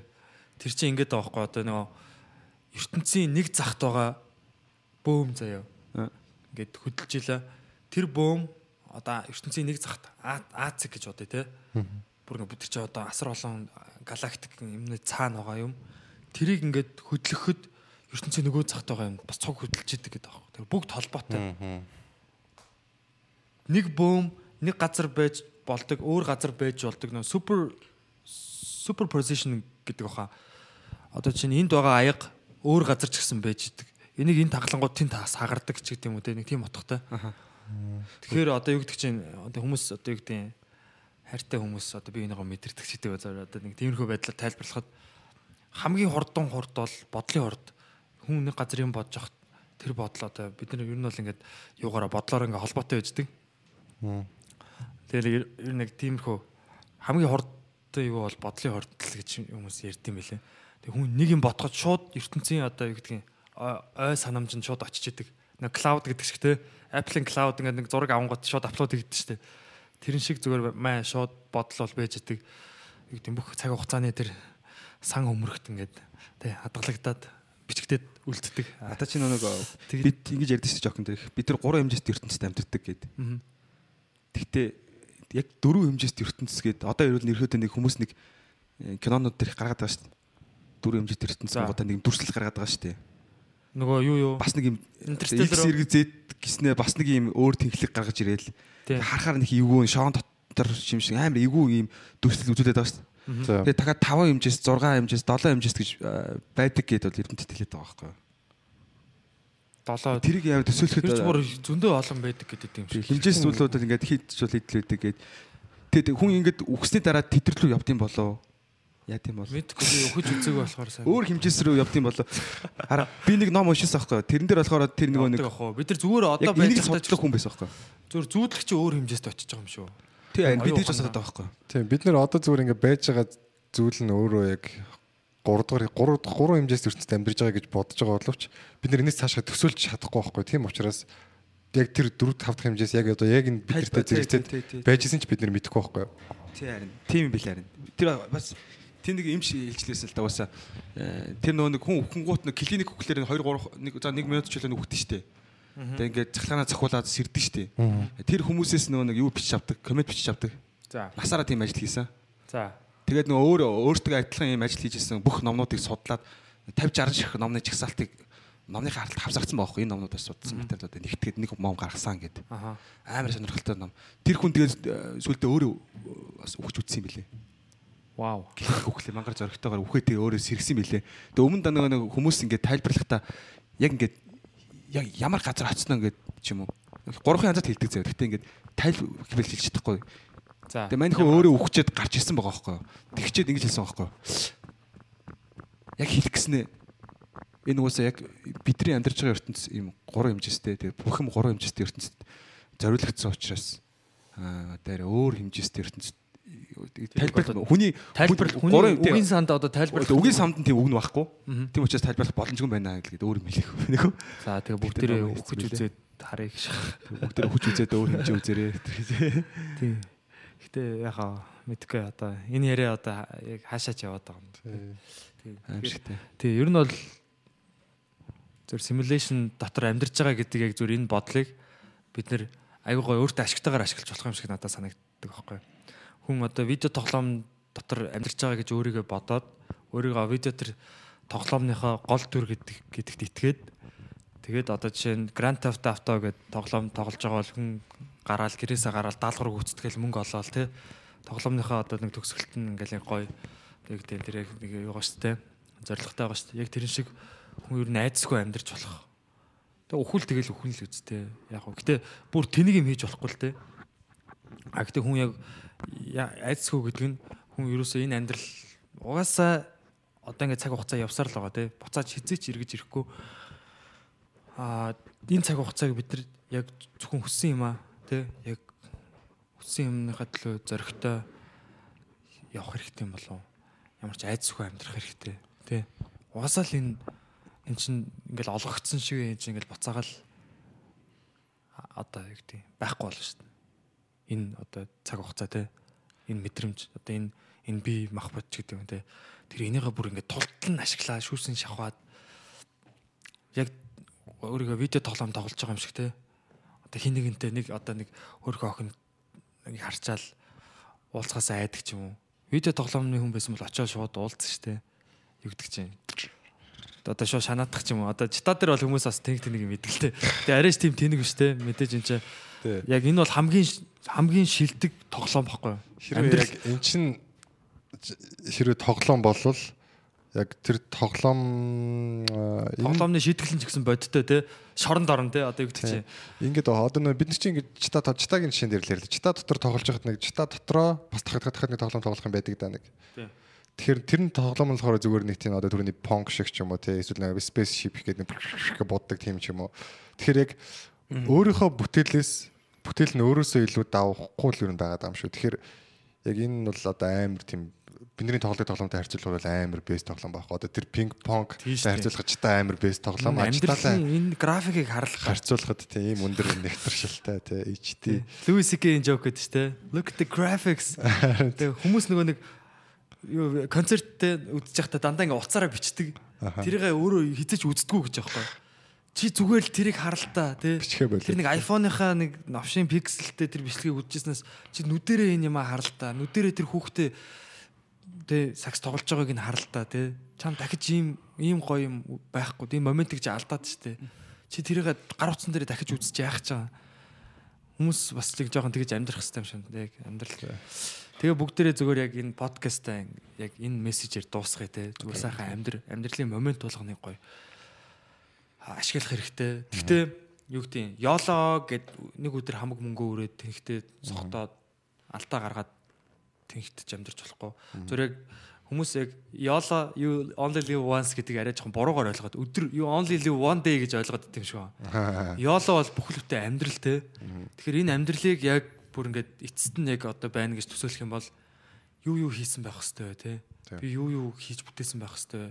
Тэгэх юм яг юу хийсэн байх юм бол би яг амар тайван одоо энэ чэнс явах вэ те гэдгээ бодоод яг төгсгөлөөс нь яг ухрааж бодох хэрэгтэй юм шүү. Окей, за би яг одоо ингээд 80 настай яг одоо ингээд өгөх төвчж байна. Тэ. Тэгэхэд би яг юу үлдээсэн байх хэвээр гэдгээ аим бодоод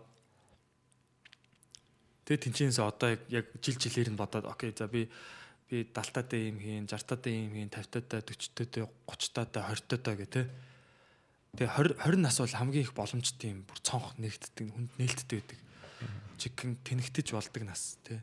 20 болтгоо 20 нас. Энэ үе дээр жинхэнэ ирээдүйн тэр юмнуудаа хүн 50 үрчээд яг шинэ амьдрал, цоо шинэ амьдрал яана гэдэг бас хэцүү л гэж одоо манай аав бол хэлтэлтэй. Тэгэхээр яг залуудаа тэр зөв алхмуудаа тий эрсдлүүдийг хийж явах хэвээр амар гэр бүл мэр бүл зохиогоол ингээл бүр бүх хариуцлагатай болохоос өмнө юунуудаа яг зөв алхмуудаа хийгээ те. Тэгэл видео тоглоом шиг эцээ эцэс тэгэл өөрөө өөрийнхөө яг зорилго нь юу. Би бол ерөөсө бие хөгжүүлнэ гэж бодож байгаа. Яг энэ бие дээр бол те.